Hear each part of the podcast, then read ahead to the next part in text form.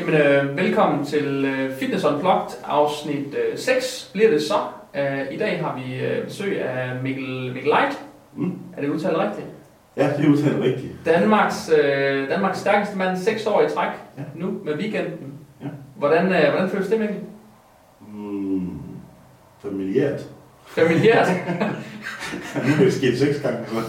vi sad lige og sluttede her, inden vi gik i gang med at optage, og der fortalte du, at du, sådan, du havde ikke rigtig trænet op til det her øh, DM, hvor du egentlig var lidt småskadet, og så alligevel var du gået ind, og så havde der været, øh, så havde du haft et komfortabelt forspring ned til nummer to og nummer tre. Ja, ja. Ja. Er, det, er der bare meget langt til, til verdensmesterskaber, og fordi du har været til VM mere end én gang, har du ikke det? Jeg har været til VM i 16 og 17. Okay. Ja. Er der en verden til forskel af niveau fra DM til VM? Det er der altså, også flere niveauer. Okay. Øhm, og så når du er til VM, så er der igen et niveau eller to op til de 10 bedste. Ja. Øhm, så, så, så, der er noget, Okay. der er noget arbejde med. Jamen, øh, fordi du er jo, nu har du vundet, øh, nu har du vundet DM øh, seks gange. Hvor, hvorfor, øh, hvorfor bliver det ved med at være sjovt at tage til DM? Er det bare for at slå en, en eller anden rekord, eller hvad? Jamen, mit mål var bare at skulle have den 10 gange i træk. Okay. Så vil jeg sige, så, så er det ligesom noget, det jeg ville. Men jeg, jeg må indrømme, at motivationen de sidste mange år har været super. Jeg synes, det er fedt. I år har det været... Jeg synes ikke, at jeg havde tid til det i år. Okay. Fordi man ikke rigtig har haft tid til forberedelse og sådan noget. Nej. Så der har ikke været en helt stor... Det er virkelig ligesom sådan en almindelig for mig i år. Ja, fordi du fortalte øh, øh, inden indledet, der fortalte du det her med, at I havde været i gang med at flytte, og det havde været lidt stressende, og du havde også været lidt skadet, og ikke fået trænet, som du gerne ville, og sådan. Ja. Så er det derfor, at du ikke... Ja, Synes- du, når, når, når du har en, en proces at arbejde op mod et eller andet, så ligesom om, at så får du ligesom de klimaks til sidst. Ja. Og så, det har der ikke været den her gang. Det er ligesom, at åh, jeg synes faktisk, at jeg har lyst til det. Jeg er virkelig træt. Altså, som I visuelt kan kigge på mig og se, at jeg var træt. Jeg Ja. i gang, og det var slet ikke sjovt. Så jeg hyggede mig med de andre drenge og sådan Ja, ja. Det, det var så ikke det, men åh, jeg ville ønske, det havde været et andet tidspunkt, vi skulle lave det. Så.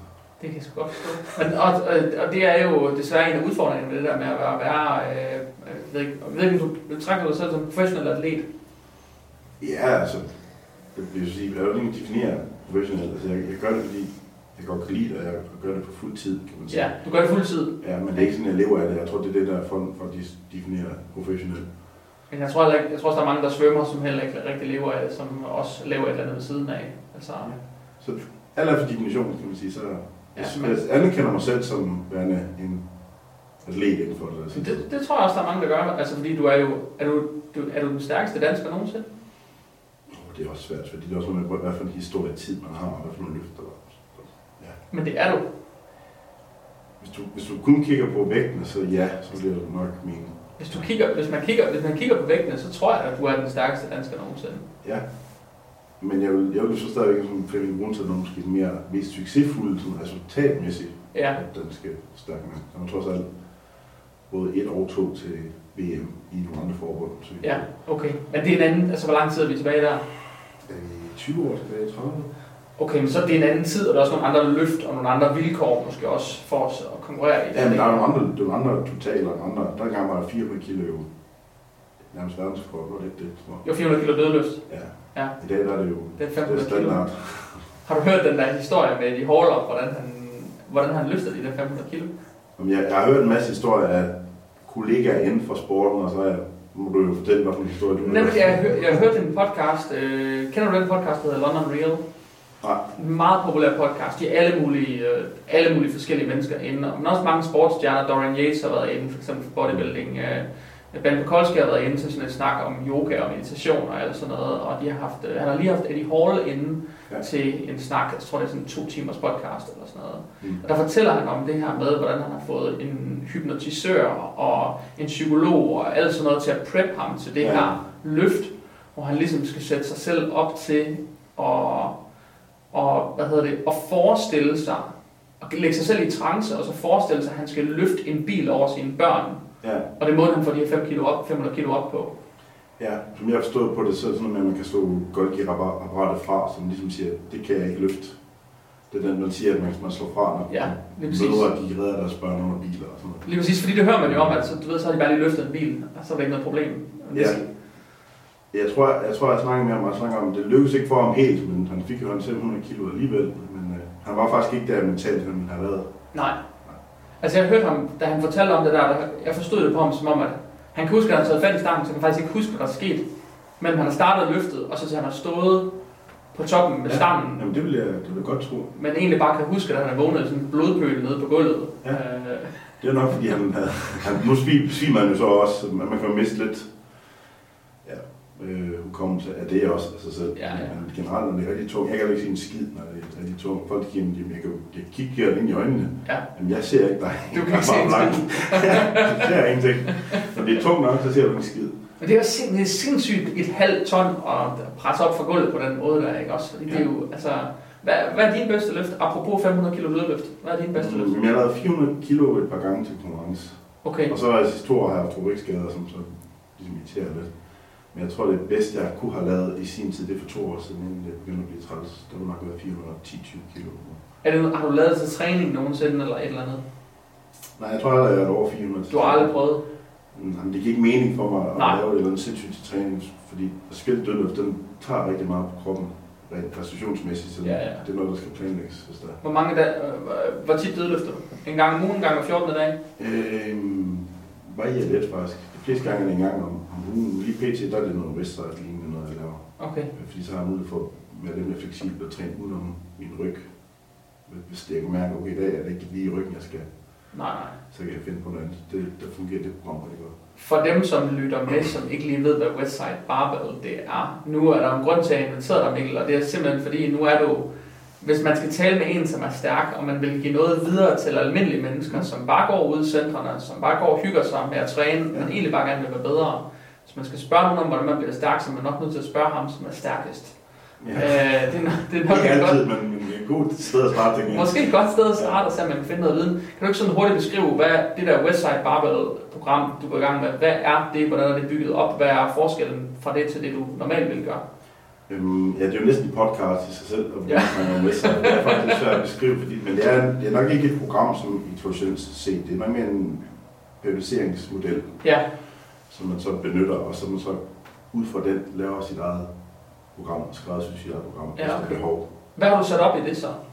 Jamen, jeg har taget standarden nu her, og så øh, er det øvelsesvalg, der lige er det primære i øjeblikket.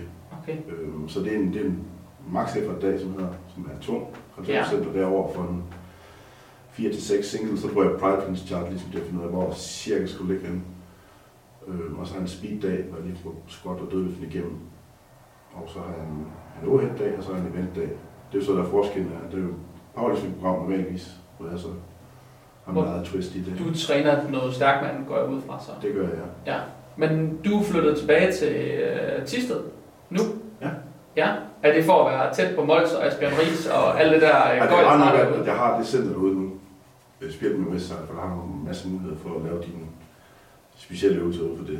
Men Ja, ja. det er mest fordi det er en anden øh, boligpris, man har i Jylland.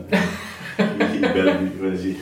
Jeg elsker, når folk de spørger, kommer jeg tit på Sjælland, men øh, det er fedt, når folk de spørger sådan, åh, men kæft, din lejlighed, den ser fed ud. Hvad har du givet for den? Ja. Og så fortæller dem, hvad prisen er, så bare sådan, wow, det kan man bare overhovedet ikke. Det kan man ikke få et, stu- et, altså en, du ved, en, en etværelses lejlighed for et eller andet lille sted i København. Ingenting kan man få. Faktisk en lejlighed på 40 kvadratmeter eller sådan noget, hvor du, hvor du skal stå oven i toiletter for at tage bad. Ja, Det kan stadigvæk koste 2,7 millioner. Ja. i København. Det er fuldstændig latterligt. Altså. det er helt sindssygt. Men de har jo så også problemer med, at der er en masse fonde fra udlandet, der er opkøb og inflaterer, hvad hedder det, priserne. Ja, lige præcis. Men det, men det giver også god mening, når der er så, når der er så, når der er så hurtig prisudvikling på sådan, bare til, Jamen, det er sikkert en god øh, et forretning, også for bankerne, når de låner penge ud til folk, der bare bygger. det tænker jeg også. Uden om, uden om de så leger det ud eller ej, så er det en god forretning. Jeg tror, at politikerne er lidt trætte af, fordi det bliver ligesom London. Og det, Lige præcis. det er Saudi-Arabien, så der jeg penge i stedet for. Men det er også, men det er også sindssygt bare for almindelige mennesker at tænke på, at du ved, kommer man som almindelig studerende ind til København, så kan du bare, du kan ikke få noget sted at bo, og øh, altså, du kan ikke engang, du kan, du kan nok betale dig fra et værelse nogle steder efterhånden. Mm. Nepotisme tror jeg, der kommer langt med ind i Ja. København som studerende. Ja. Altså, bare det der med, der er bare sådan noget, man, du ved, vi har alle sammen sådan nogle venner, der sådan indimellem skriver på Facebook, Mm. Er der nogen, der kender nogen, der har et værelse et eller andet sted i København, eller en lejlighed, eller, eller jeg så en her den anden dag, han skrev, han vil gerne have en lejlighed for 5.000. Så tænker jeg ved mig selv, det kan du ikke få, tror jeg. Jeg tror ikke, man kan få sin egen lejlighed for 5.000 i København. Nå, så deler man 3-4 andre. Ja. Så det er nok ikke så nemt. Nej, det er ikke så nemt. Okay, cool. Jamen, øhm, nu er vi flyttet tilbage til et sidste sted. Ja. Og øh, det er for at øh, flytte hjem igen. Træt af København. Nej, men jeg synes, København er et fint sted at bo. Okay. Så det, det er slet ikke det. Jeg kan bedre lide Jylland, hvor der ikke er så mange mennesker. Man er ikke på road, road rage, hver gang man skal ud og køre bil. Og, Det tager ikke tre, tre, kvarter, tre kvarter at køre 3 km. det, det er frygteligt nogle gange. Jeg sad jo i kø til arbejde og hjem hver dag. Hver dag. Okay. Jamen, øhm, Mikkel, det er jo super sjovt at høre det her med, at du har været til DM seks gange, du er seks gange stærkeste mand. Når du når den 10. gider du så ikke DM mere. Er det så slut? Lige nu er målet bare, når jeg har haft de 10 gange, så tænker jeg, så er det tid på, at karrieren nok skal slutte. Jeg skal fordi- slutte på et tidspunkt, og jeg tror, jeg elsker det for meget til, at hvis jeg ikke bare siger, jeg stopper, når jeg ikke gider mere, så, så stopper jeg ikke. Nej. Nej, fordi hvor, hvor gammel er du nu? 31. 31. Mm. Og hvor lang er gennemsnitslevealderen for de der stærkmænd, der virkelig lever længe? Og det har jeg ikke nogen tal på, men det er ikke sådan, at jeg tror, de... De bliver ikke sådan synderligt gamle, gør de, før de stopper. Mm, og det er lidt forskelligt. Vi har tror jeg også Mark, Mark, Mark Felix og Nick Best, som er 50 plus og stadig Okay. professionel. Så det er lidt svært. Det er faktisk, der er længere levetid, altså sådan rent karrieremæssigt i stærkmand end mange andre sportsgrene. Vægtløftning, hvor bliver 30, så er du jo done. Så er det done. Og det, det er der ikke noget, der er stærkmand. Nej, fordi så, men sådan en som Eddie Hall, nu har han lige trukket sig, øh, lige sagt, nu, nu er det slut efter ja. De der 500 kilo dødløft, nu, nu skal jeg ikke mere, nu har jeg ligesom noget af de, de ting, jeg skulle. Han er blevet, øh, han har vundet øh, verdens stærkeste mand, og mm. øh, vundet Arnold Classic en enkelt gang, har han ikke også det? Mm, Eller er han nej, to- en toer? Det ved jeg ikke. Jeg kan ikke det. Jeg tror, han ikke altid sprunget fra efter dødløften, tror jeg. Jo, det kan sgu godt være, det kan være, at jeg bare tænker på det der dødløft, han lavede, fordi han satte jo en rekord, lige inden han tog de der 500 kilo der, der satte han en Ja. rekord. Jeg tror ikke, han er med til resten. Nej, okay. Det var sådan Brian Shaw tit laver. Der var lige en øvelse, og så... Ja. Så gider han ikke mere. Men hvad er målet for dig? Altså, hvad er, nu, nu, siger du det her med 10 gange DM, men altså, hvor langt ned har du til toeren, for eksempel? Når du tager til sådan en DM uden forberedelse, skadet, ikke har trænet til. Øh, jamen, hvor langt er du så ned til, til jeg havde en enkelt øvelse for at blive nummer 3 i. Hvor jeg sagde, jeg gad ikke mere, fordi jeg kunne mærke ryggen, det var sådan en car deadlift. Ja. Ellers var det første plads resten. tror jeg. Okay, Og jeg lavede dansk rekord i Axel også. okay. Det var sjovt. Bare lige for dem, som ikke ved, hvad, hvad Axel det er. Kan Jamen, det, det er... Um, det er ligesom vægtløftning lidt, man skal, man skal clean en vægt op til skulderen, Ja. man skal presse den over hovedet. Bortset fra, øh, i stedet for at have sådan en, en nem stang, man kan holde rundt om, så er det sådan en cola-dose tyk stang, så man, det er faktisk lige så grebsmæssigt er ret vanskeligt. Så vi, vi laver noget, der hedder continental clean i stedet for. Okay, Så man lægger den op på maven eller under brystet, og så skal du derfra kaste den op til skulderen. For så. ja, ja, lige, jamen, jeg- og jeg har set det masser af gange, det der, når man ser det på video, det ser, det, det ser helt umenneskeligt ud, og, og fordi, men de gør det bare igen og igen og igen, og man tænker, det er sgu ikke Men det er normalt. ikke så tit, folk bliver skadet i den, som man, man skulle tro, men jeg synes, den, den er frygtelig. Det ser, at træne. det ser uendeligt ud på en eller anden måde. Det er også uheldigt. Det er det, der gør det svært. Det er ikke, det er ikke presset, der er svært. Det, det, det er at få den op til skulderen. Okay. Hvem blev to og tre her til DM? Øh, Anders Aslak blev nummer to, og så Kim, og jeg kan ikke ud hans navn, han er grønlandsk Okay. afstamning. Så blev nummer tre. Anders har jo også lidt en grønlandsk i, så der, der må være noget grønlandsk tema i øjeblikket med... Jeg ved ikke, hvad der er om øh, Grønland. Jeg har lige været, jeg, har lige været på ferie på Grønland. Jeg synes ikke, der løb nogen rundt, der bare var øh, nogle mega store jern deroppe. Det så jeg ikke Nej. rigtig noget af. Ja, ja, jeg ved det ikke. Hvor, sto- hvor stor er du lige nu? Er du sådan, du er ikke, du er ikke sådan, når du er på de største? Er du Nej, jeg tror, jeg tabte mig en 5-6 kilo. 5-6 kilo? Så hvad, hvad var du nu? Nå, 344, tror jeg. 144, og når du er allerstørst, så var du lige knap 150. 148, 49, ja. Okay. Har du nogensinde sat et eller andet vanvittigt mål om at forsøge at nå sådan noget 160 eller 170? Bare for Nej, at det, det gør du kun én gang. Når du først er på en vis niveau vægtmæssigt, så tager det rigtig meget af din energi og hverdag og veje så meget. Ja, Ja. Og hvis du så har fuldtidsjob, så er det ikke lige det, du har lyst til at veje 180 for eksempel. nej. Det tager alt. Hvad er det meste, du har vejet? 150, tror jeg. 150. Hvor besværligt er det at veje 150? Bare lige for at tage den. Jamen, jamen når, når du først kommer, du, sige, du, du tager 5 kilo på og vejer 150, så er det rigtig hårdt. Men du så være på vægten noget tid, så er det som om, du får ligesom noget lidt væske til. noget ud af kroppen. Ja, så vender du lidt til det, så går du Ja. ikke puster og så er det finde dit snørbånd og sådan noget. Nej. Så bliver det lidt nemmere, men det, lige den ryg, du skal have, så er det virkelig hårdt. Jeg tænker også, at ens lungekapacitet og sådan noget, den vender sig til det. Altså, Jo, men det er ligesom, for mig er det også lige meget, maven den trykker faktisk på. lungerne i visse positioner. Der er sådan, Ja. så hvis jeg skal lave dødløft, så skal jeg stå på en bestemt måde, så kan jeg faktisk ikke trække vejret. Så du, du skal sådan... Og så... Ja. Det er jo også upraktisk. Men du er... Mm, ja, til, Men- til, til den normalvis er det ja. Ja, fordi i forhold til normal strongman, hvordan er du så, øh, hvordan er du så skruet sammen i forhold til sådan dem, som er bedst nu, sådan en som Brian Shaw nu, og ham øh, øh, Thor deroppe fra Island, øh, The Mountain der, de er jo begge to sindssygt høje. Ja. Eddie Hall, han er også relativt høj, er han ikke det? Nej, han er 1,86, så han er 2 cm højere end mig. 2 cm højere. Ja. Så hvordan er du skruet sammen i forhold til mange af de andre gutter der? Mm, jeg som regel altid den lave ende, øh, både højt og vægtmæssigt. Ja, fordi de er en anelse højere normalt, er det ikke det? Ej, også mere end en anelse. Mere end en anelse. Brian, så var jeg 2 meter. Ja, han er 2 meter 5. Han var også 210 til VM i 17. Det er sindssygt. Altså, vi er, men vi har set de der ikoniske billeder, hvor han skal gå igennem en flyver, og han så går med hovedet øh, på skrå for at gå Ja, ned ja, ja. igennem gangene, ikke også? Han, han går også lidt staccato, det kan man så også godt forstå. Det er ikke så mærkeligt med den vægt. Okay, sindssygt. Hvad er din bedste løft, øh, Mikkel? Øhm, en 400 kg dødløft har jeg gjort på gangen, og så squat eller 350 på gangen også.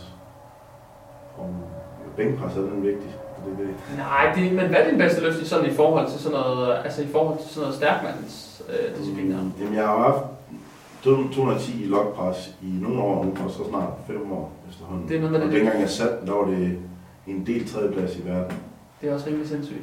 Ja, og så er der bare ikke været grund til at sætte en ny, kan man sige. Nej, når man i forvejen er blandt de bedste, hvorfor så blive bedre?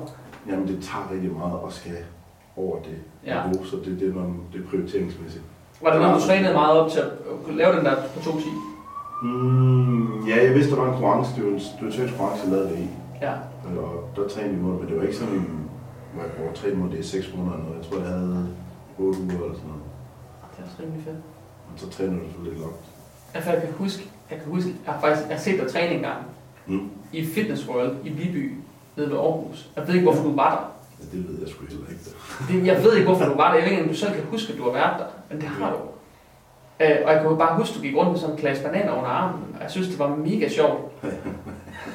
Det kunne ikke have været mig. Det, Det, det, det, det, det, er ved at være nogle år siden. Det er sådan noget 2013-14 stykker eller sådan noget. Det er ved at være en del år siden. ja, det må det have været. Ja, det er det. Øh, og, jeg kan bare, og jeg kan huske, de der, jeg kan huske to ting. Jeg kan huske den der klasse bananer, du suste rundt med. Faktisk kan jeg huske tre ting. Så jeg kan huske, at jeg aldrig har set en mand lave så meget i øh, noget pres over hovedet, som du havde på den stang dernede, den fitness world. Mm.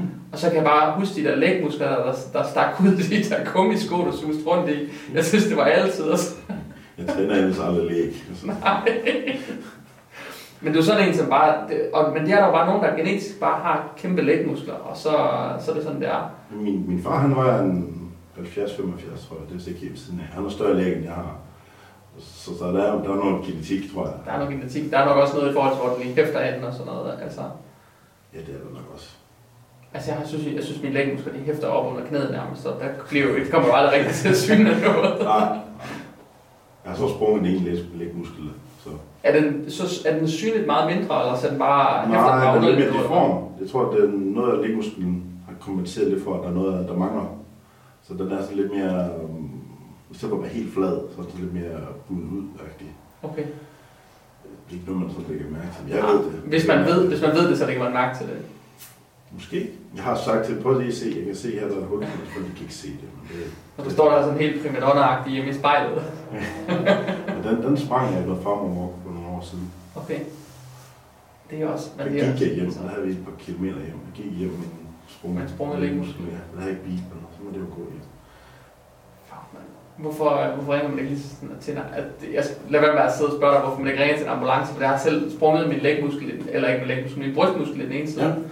Og øh, jeg gik også bare hjem og lagde mig på sofaen med en pose is, og jeg overvejede ikke lige at få det fikset, så øh, den er stadigvæk sprunget. Ja. Men jeg tror, at du får meget hjælp, når det er sådan noget Nej, derhjemme. det tror jeg ikke, man gør.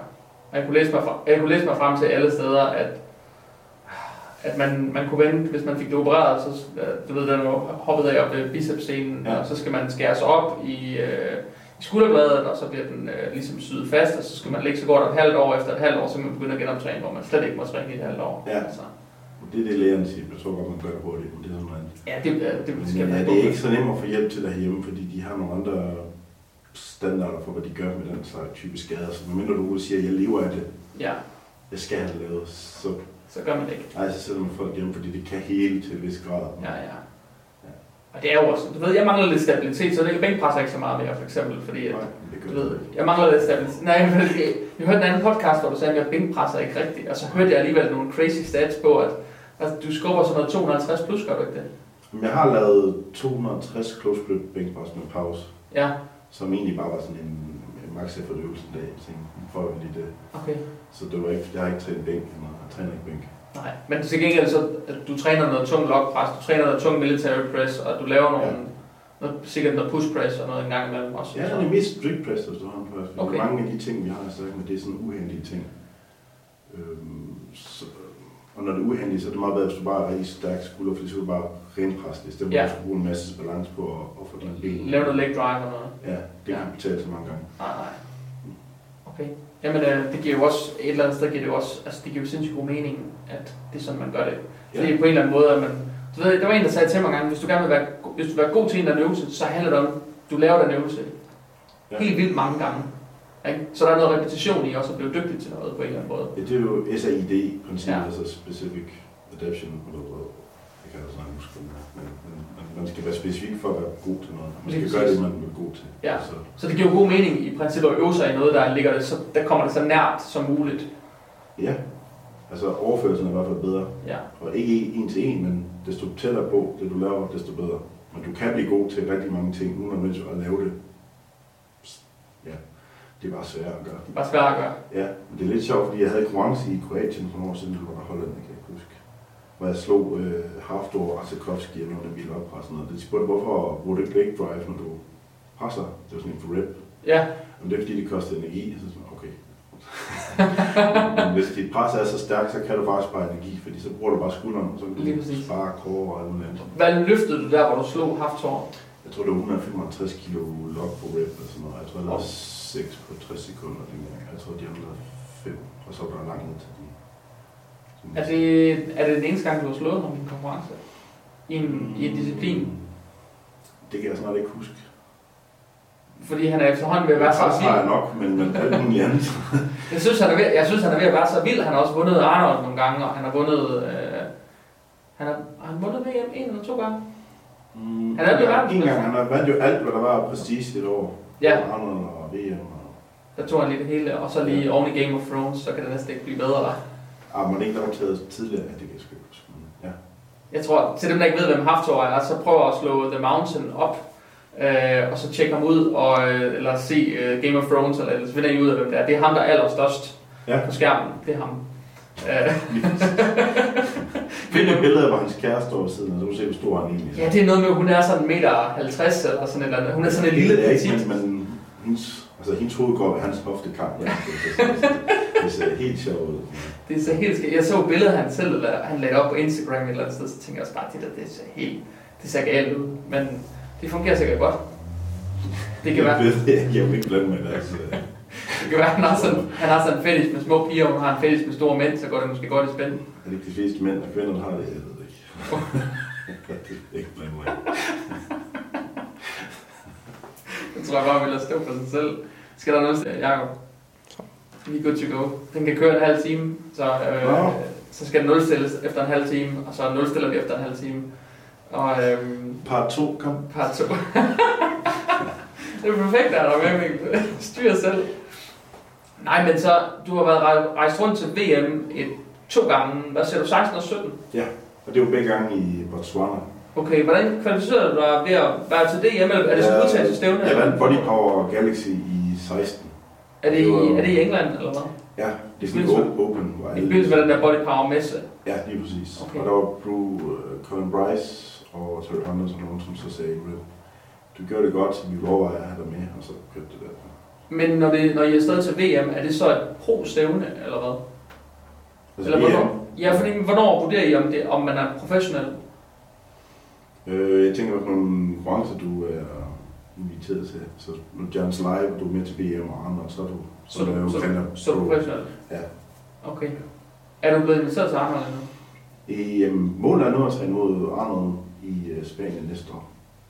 Der er jeg inviteret til. Der er du inviteret til. Så du kan jo officielt godt kalde dig pro, eller hvad? Ja, jeg har også været inviteret til den i Kina og i Afrika og i Spanien før. Men det er så, jeg har haft en, et års pause derefter 17. Men det er den i Ohio, som du... Øh, Det, ja, det er den, ikke? øh, hvis, du, hvis du er med til den bare, så, så er du godt, godt med. Men jeg ved, men jeg ved, men det er jo, altså nu, jeg synes jo bodybuilding, det er mega fedt. Stærkmand, det er jo også mega sjovt, fordi man ser altså nogle vilde ting i gang, men, men når, altså bodybuilding, der kan man også bare se, at de, altså den i Ohio, det er bare, det er en klasse for sig. Det er noget prestige det stævne derovre, øhm, fordi det er den oprindelige på en eller anden måde. Lige præcis. Ja. Men det er det, du stiler efter. Har du været over at se det, så du har oplevet stemningen? Ej, jeg gider ikke se. Nej, du vil bare være med. Jeg har bare været med. jeg gider ikke bruge tid på at rejse over og kigge. Hvad, bliver I, får I egentlig betalt kost og logi, når I tager afsted? Så får I, ligesom bodybuilderne, når I er afsted som atleter, får I så betalt hotelophold og sådan Jeg tror egentlig, de fleste bodybuildere ikke får betalt, men du er pro i ret høj rangeret, så betaler de både bikini og det der selv. Altså det, er- jeg tror faktisk, det er dyrt med bodybuildere lige på den punkt. Men som stærk, men der får vi altid betalt, og mange har også penge for at bare komme. Altså, Okay. Det er det gode ved at have været med i mange år efterhånden. Så får man penge for at møde op, så man får de får en god line-up, eller hvad? Ja, men det, nu, normalvis er nu skal jeg ikke på højde, men nu har jeg nok sagt ja, uanset om jeg har fået penge eller ej, men man kan jo godt forhandle til det. Til lidt. Ja. Nej, men jeg ved, jeg ved, at der er, jeg ved, der er mange, som øh, enten hvis de kan sætte top 5, så får de betalt deres, deres ophold.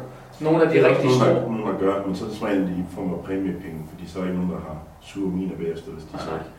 Men der er nogle, hvor du... Der er nogle, de, hvor de betaler forud for, at du får det og det, så er der bare ingen præmiepenge, så får du en pokal og sådan noget. Og så er der nogle, du får betalt forud, og så får du mulighed for at vinde nogle høje summer, hvis du har top 3 eller noget. Hvem er sponsorerne bag de der shows, hvis det er så store summer? Øh, lokale, som regel. Og det er meget forskelligt, også med hvor mange penge de har. Jeg har været til noget i Harstad, der i Nord-Norge. Og der var der en præmiesum på noget over 100.000, tror jeg, til den første plads. Og anden plads var en 87.000, og en tredje plads, det tror jeg, kom hjem med en 30-40.000 og sådan noget. Norske kroner og danske kroner. Ja.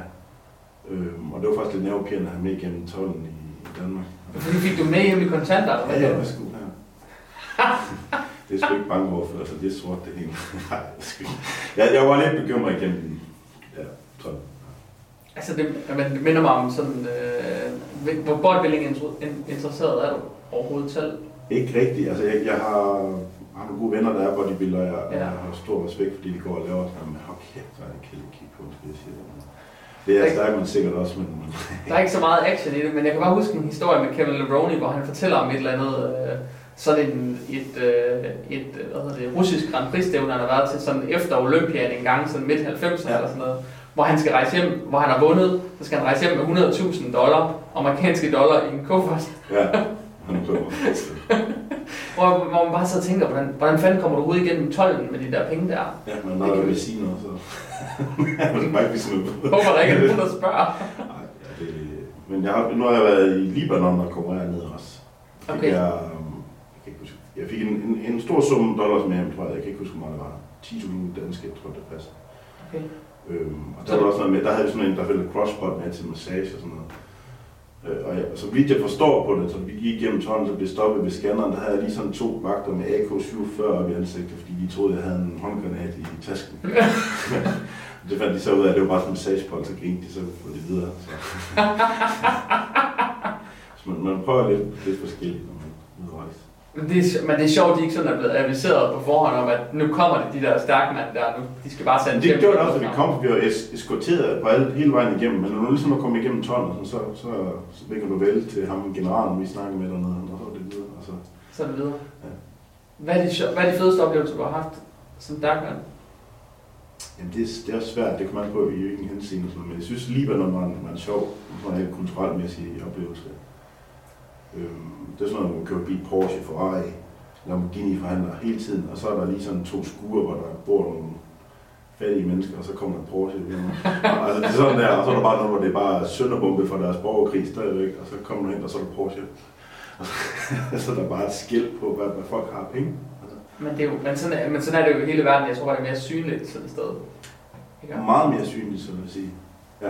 Det er nok meget, altså der er nok markant større forskel på rig og fattig sådan et sted. Jamen det er hestevogn eller Ferrari. Ja, Altså, og det er det vildt Og der er mange sådan nogle, der kører nogle rigtig dyre biler, som laver drift op igennem de der bjerge.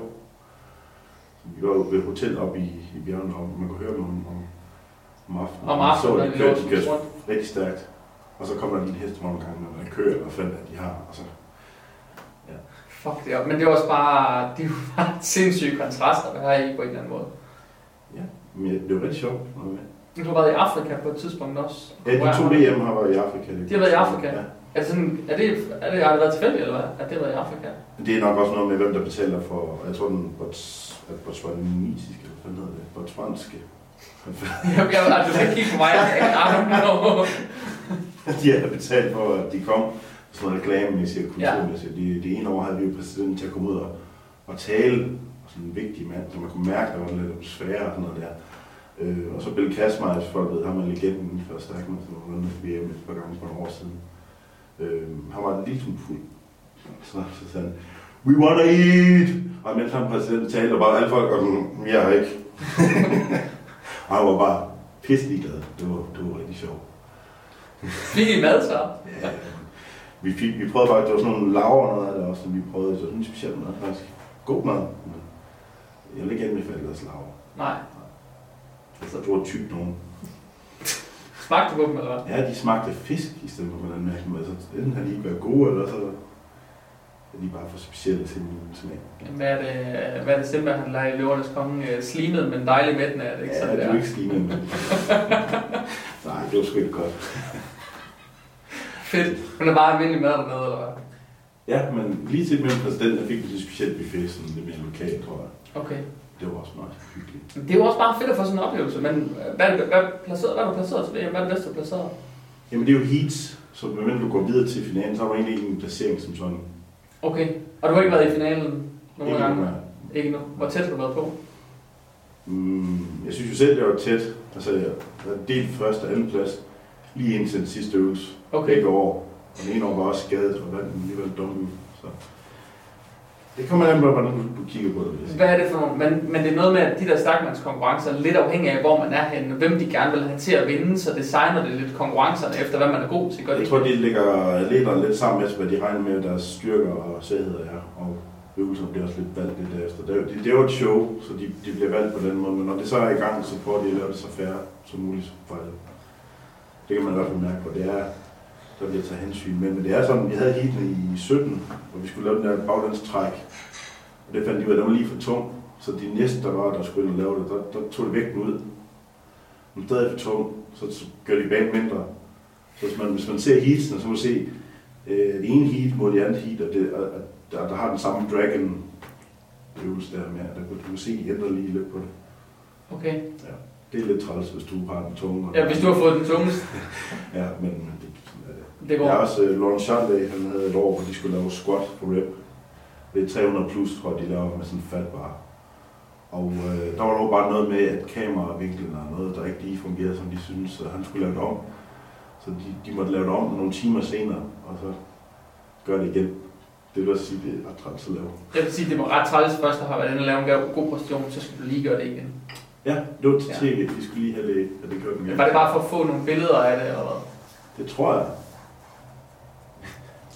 Det er mere ved jeg ikke, men det er stadig træls, også fordi VM det er sådan flere dage træk, Ja, hvor når du er sådan stævn, så er du, så er du nervøs, og du så stævn over, så er du færdig, ja. du er træt. Men når det er er flere sådan dage, så er det som om, at du har eksamener hver dag, hele tiden et eller andet. Så du er meget stresset, så du lige får at vide, du, nu skal du altså lige og lave en øvelse igen om et par timer, fordi det ikke lige var godt nok. Okay, hvor bliver du træt. ja. Ja. Og, de, og i forvejen så er dit centrale nervesystem, du skal bare passe på, at du ikke Ja, også fordi du har en ret sk- høj skadesrisiko lige i den squat til øvelse der. lige præcis. Lige Og så er præcis. i. så. Men jeg tænker, jeg tænker også bare, at du ved, jeg tænker efter sådan et stævne der, så må man være rimelig ristet. Altså der må gå mange dage, før man er tilbage til træning igen. Det er ikke så slemt, fordi det er ikke øvelsen, der, der slår dig ud her. Du har så meget pause imellem. Okay, Så det, det work capacity volumenmæssigt mindre, end du... end du normalt vil lave til en træning. Ja, så det der er hårdt, det er det med adrenalinkørende og det, det, det, psykiske i stedet for mentalt. Ja. Ja. Okay. Nå ja. Så selvom du har pool, og du får gratis mad og sådan noget, så det, så er det stadig en stressende tur. Ja. Ja. Fordi man hele tiden skal være på. Ja, på sin vis, ja. Ja.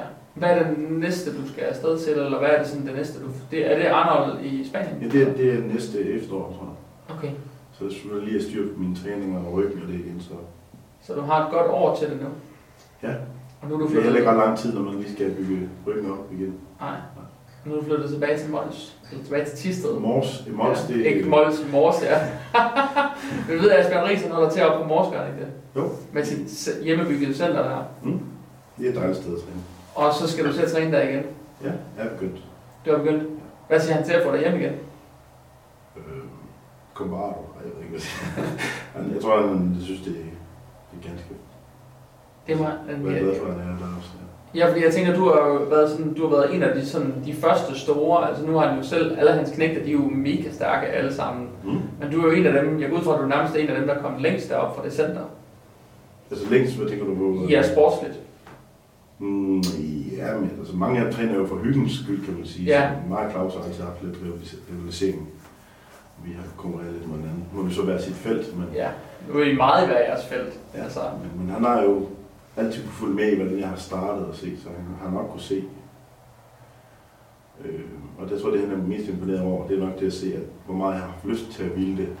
Ikke nødvendigvis med det, jeg har lavet, for det kan være lige så meget hoved under armen, som alt muligt andet. Men vil man noget, kan man også godt se folk, de, er- de arbejder for det. ja, fordi hvor mange år har du dyrket strongman nu? Siden jeg var 15-16. 15-16 har du været 31 nu. nu. Så det er alligevel en god øh, 15-16 år, du har været i gang. Ja.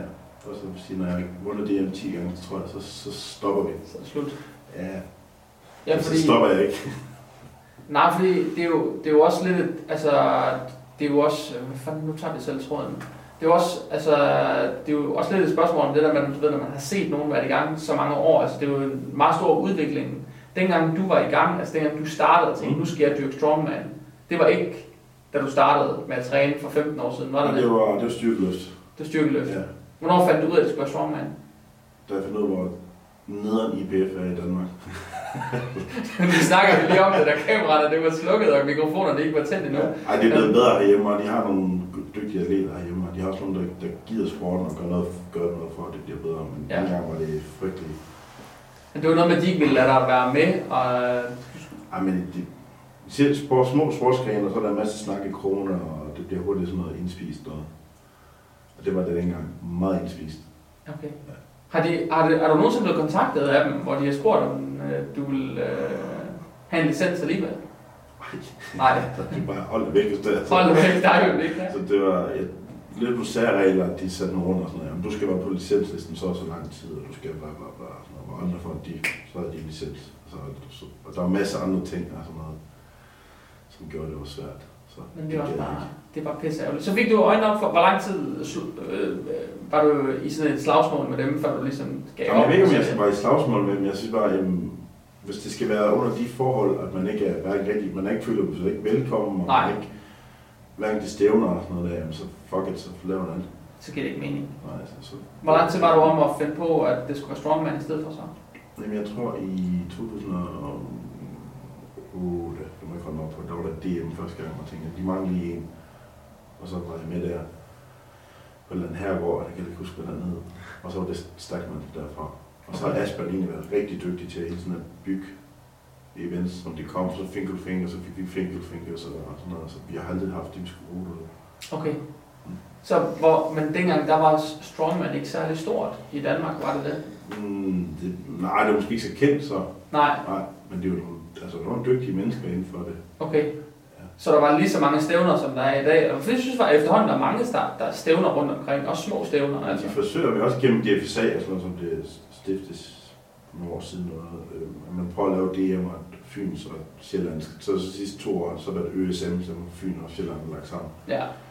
Øhm, så det er lidt mere under noget forbund, i stedet for så lidt mere kontrolleret. Hvor i før tiden, der var det bare, når folk de har lyst til at lave. Jamen, så er det Esbjergs stærkeste mand. Eller, et eller Ja, ja. Og det er jo så også fint nok. Så jeg synes ikke, der er den store forskel lige på det. Den- Nej, fordi nemlig, jeg kender, øh, jeg kender øh, Jakob fra, øh, fra, hvad hedder det, fra Ringsted-området, der mm. Træner ude i Fitness Lab, han har den der, han kalder den Hulk Classic, eller hvad det er. Ja. Øh, hvor han har sådan et lille stævne der, de kørte ud lidt ud på P-pladsen, og Ja, ja, ja. lidt inde i center og sådan noget. Men det synes jeg, da, jeg synes, det er mega fedt, at der er sådan nogle lokale stævner, så kan man tage ud, så kan man være med, så kan man prøve det, Ja. øh, uden at det behøver at være DM eller et jysk, jysk mesterskab. Eller, Absolut, ja. Altså, De holder, de holder jysk mesterskab lige uden foran, øh, faktisk lige uden for mine vinduer hver, hver evig eneste år, der er i Vejle. så holder det der på Nørretorvet, jeg kan stille mod på terrassen, og så kan jeg følge fuldstændig med i, hvad der foregår Ja. ned til de jyske mester. Og jeg synes, det er mega fedt, at det er noget, som folk bare kan komme og se og komme og være med til, og det koster ikke, koster det noget at tage til det hjem? Der? jeg, Øh, jeg tror, det koster noget i år, det var, inde i, det var, var det en pladsfabrik, der hed der i Ringsted. Okay, Øh, mere ved jeg ikke, jeg ikke betalt selv. nej, Øh, men jeg tror, det koster penge at komme ind der, for de kunne dække deres omkostninger til at lave den. Der, der er utrolig meget arbejde i at lave de der stævner. de der stemmer, ja. Men mindre det bliver alt for meget sådan parkering. Når vi har taget en trailer med med ting, og så laver vi bare... Det kunne man også sagtens, for det fungerer egentlig fint nok i sin tid, men hvis Ja. man skal prøve at lave lidt mere professionelt, og folk de skal kigge på det, så, ja. Så er der altså mere arbejde i det, man lige tror. Ja, fordi det er også noget, altså, der er også lidt, hvis der skal laves noget show ud af det, og det skal gøres flot på en eller anden måde, Ja. så hvis der skal visuelt være et eller andet at kigge på, også på en eller anden Ja. måde, øh, så, så er man også nødt til at gå lidt ud af det, tror jeg. Jamen Holstein, Nikolaj Holstein, som var formand for DSA for nogle år siden, lavede nogle rigtig flotte stævner. Mm-hmm. Det er så lidt ærgerligt, og så var der nogle andre ting, som gjorde, at, at, at, vi, at der var en lidt uenstemmelse mellem medlemmerne. Okay. Øhm, fordi han, det var nogle rigtig flotte stævner, han lavede. Altså, Ja, Fordi jeg tror, men jeg tror bare, det betyder noget. Det kan man ikke man også se, når man ser noget video, et eller andet. Øh, altså, hvis det skal fungere godt på video, for eksempel, så, så er der også nødt til at være et eller andet, der visuelt er pænt at kigge på. Ja. Ikke? Altså, så ser du et eller andet... Øh, for eksempel sådan nogle farvede bomberplates, du ved, de der gamle Leica og sådan noget, som har alle mulige farver. Mm. De er meget flottere at kigge på på et billede, end det er at kigge på helt sorte skiver. Jamen man kan, altså hvis man lærer kreativt, kan man gøre stærkt med rigtig interessant at se, Ja. man løfter biler, man laver alt man kan også løbe med en bil på nakken og sådan noget.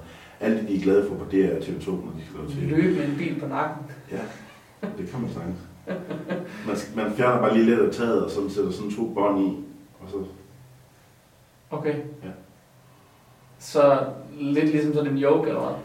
Ja, der er nogle gange, hvor de faktisk decideret svejser jungen ind i bilen, Ind i så bilen. du løber med bilen, og Ja. så skal man så sørge for, at dækkene ikke rammer jorden, for så, så bremser du også ret hårdt op med 400 plus, ikke? Ja. Hvad vejer så- sådan en bil? Når de, hvad, hvad skal de? Stripper de den for motor og gearkasse og sådan noget, eller hvad gør de? Ja, det striber du mest, og så har de mange gange skiver til at justere med, fordi det, ja, det er upraktisk, fordi du har mange gange vandvægten foran på biler, sjovt nok, der hvor motoren ligger. Ja, Det er ikke så kompatibelt med, at man skal begynde at løbe med det. nej. Så der ændrer man på det. Men der er nogle gange, hvor de har farmwalk med bil, hvor man faktisk sætter et stativ fast bag på anhængeren, tror jeg. Ja. Og så løfter du bagenden af bilen, og så løber du den, hvor forhjulene stadig på, som sådan en, Ligesom en trillebør, man Ja, præcis. øh, modsat med, eller og så løber du med en bil i stedet for. hvad er det underligste, du har løftet til sådan en stævne? Åh, oh, ja. Hvad er det? Du kan ikke, du kan ikke komme tanke hvad det men jeg tror, tror jeg har prøvet at, at løfte en båd. En båd? Ja. Der er noget af Viking Press, som egentlig sådan et stativ, som sådan et apparat, hvor man laver pres. Ja, Øhm, og så for at gøre det lidt spændende, har de sådan en hel en jolle eller en hel båd ovenpå, som var til salg. Og så, så skulle vi løfte båden, og det, det fede ved det var, at man, altså, jeg tror vægten var nok en 150-60 kilo i hænderne. Ja. Men det der også gjorde, var, det var spændende, det var, at når du løftede den op, så flyttede båden sig lidt. Så du, lige pludselig så havde du 200 kilo i hænderne, fordi så flyttede båden sig.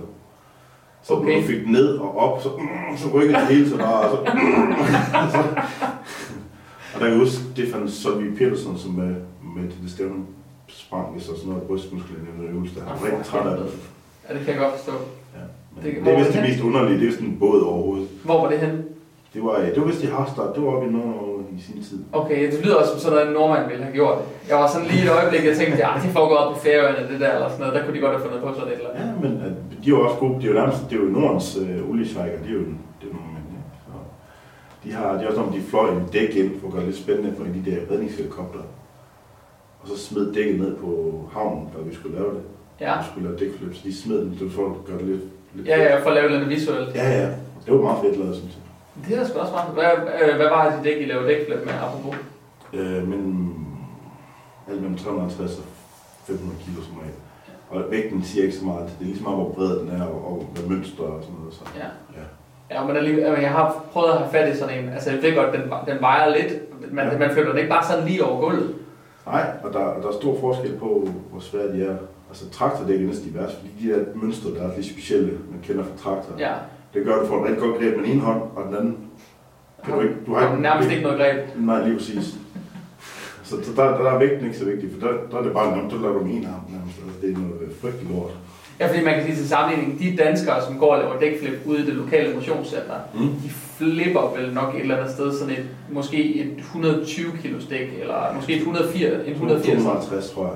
Det hvor der kun er gummi, og så er der de store gummidæk, hvor der er spillet jern ind i, hvor de begynder at veje lidt. Jamen, jeg ved ikke. Det, Jeg gør kommer- det, det, det fortæller mig, det sådan er det. Ja, ja fordi jeg kommer, jeg, jeg kommer et sted, hvor de har lavet sådan en bane til det. Ja.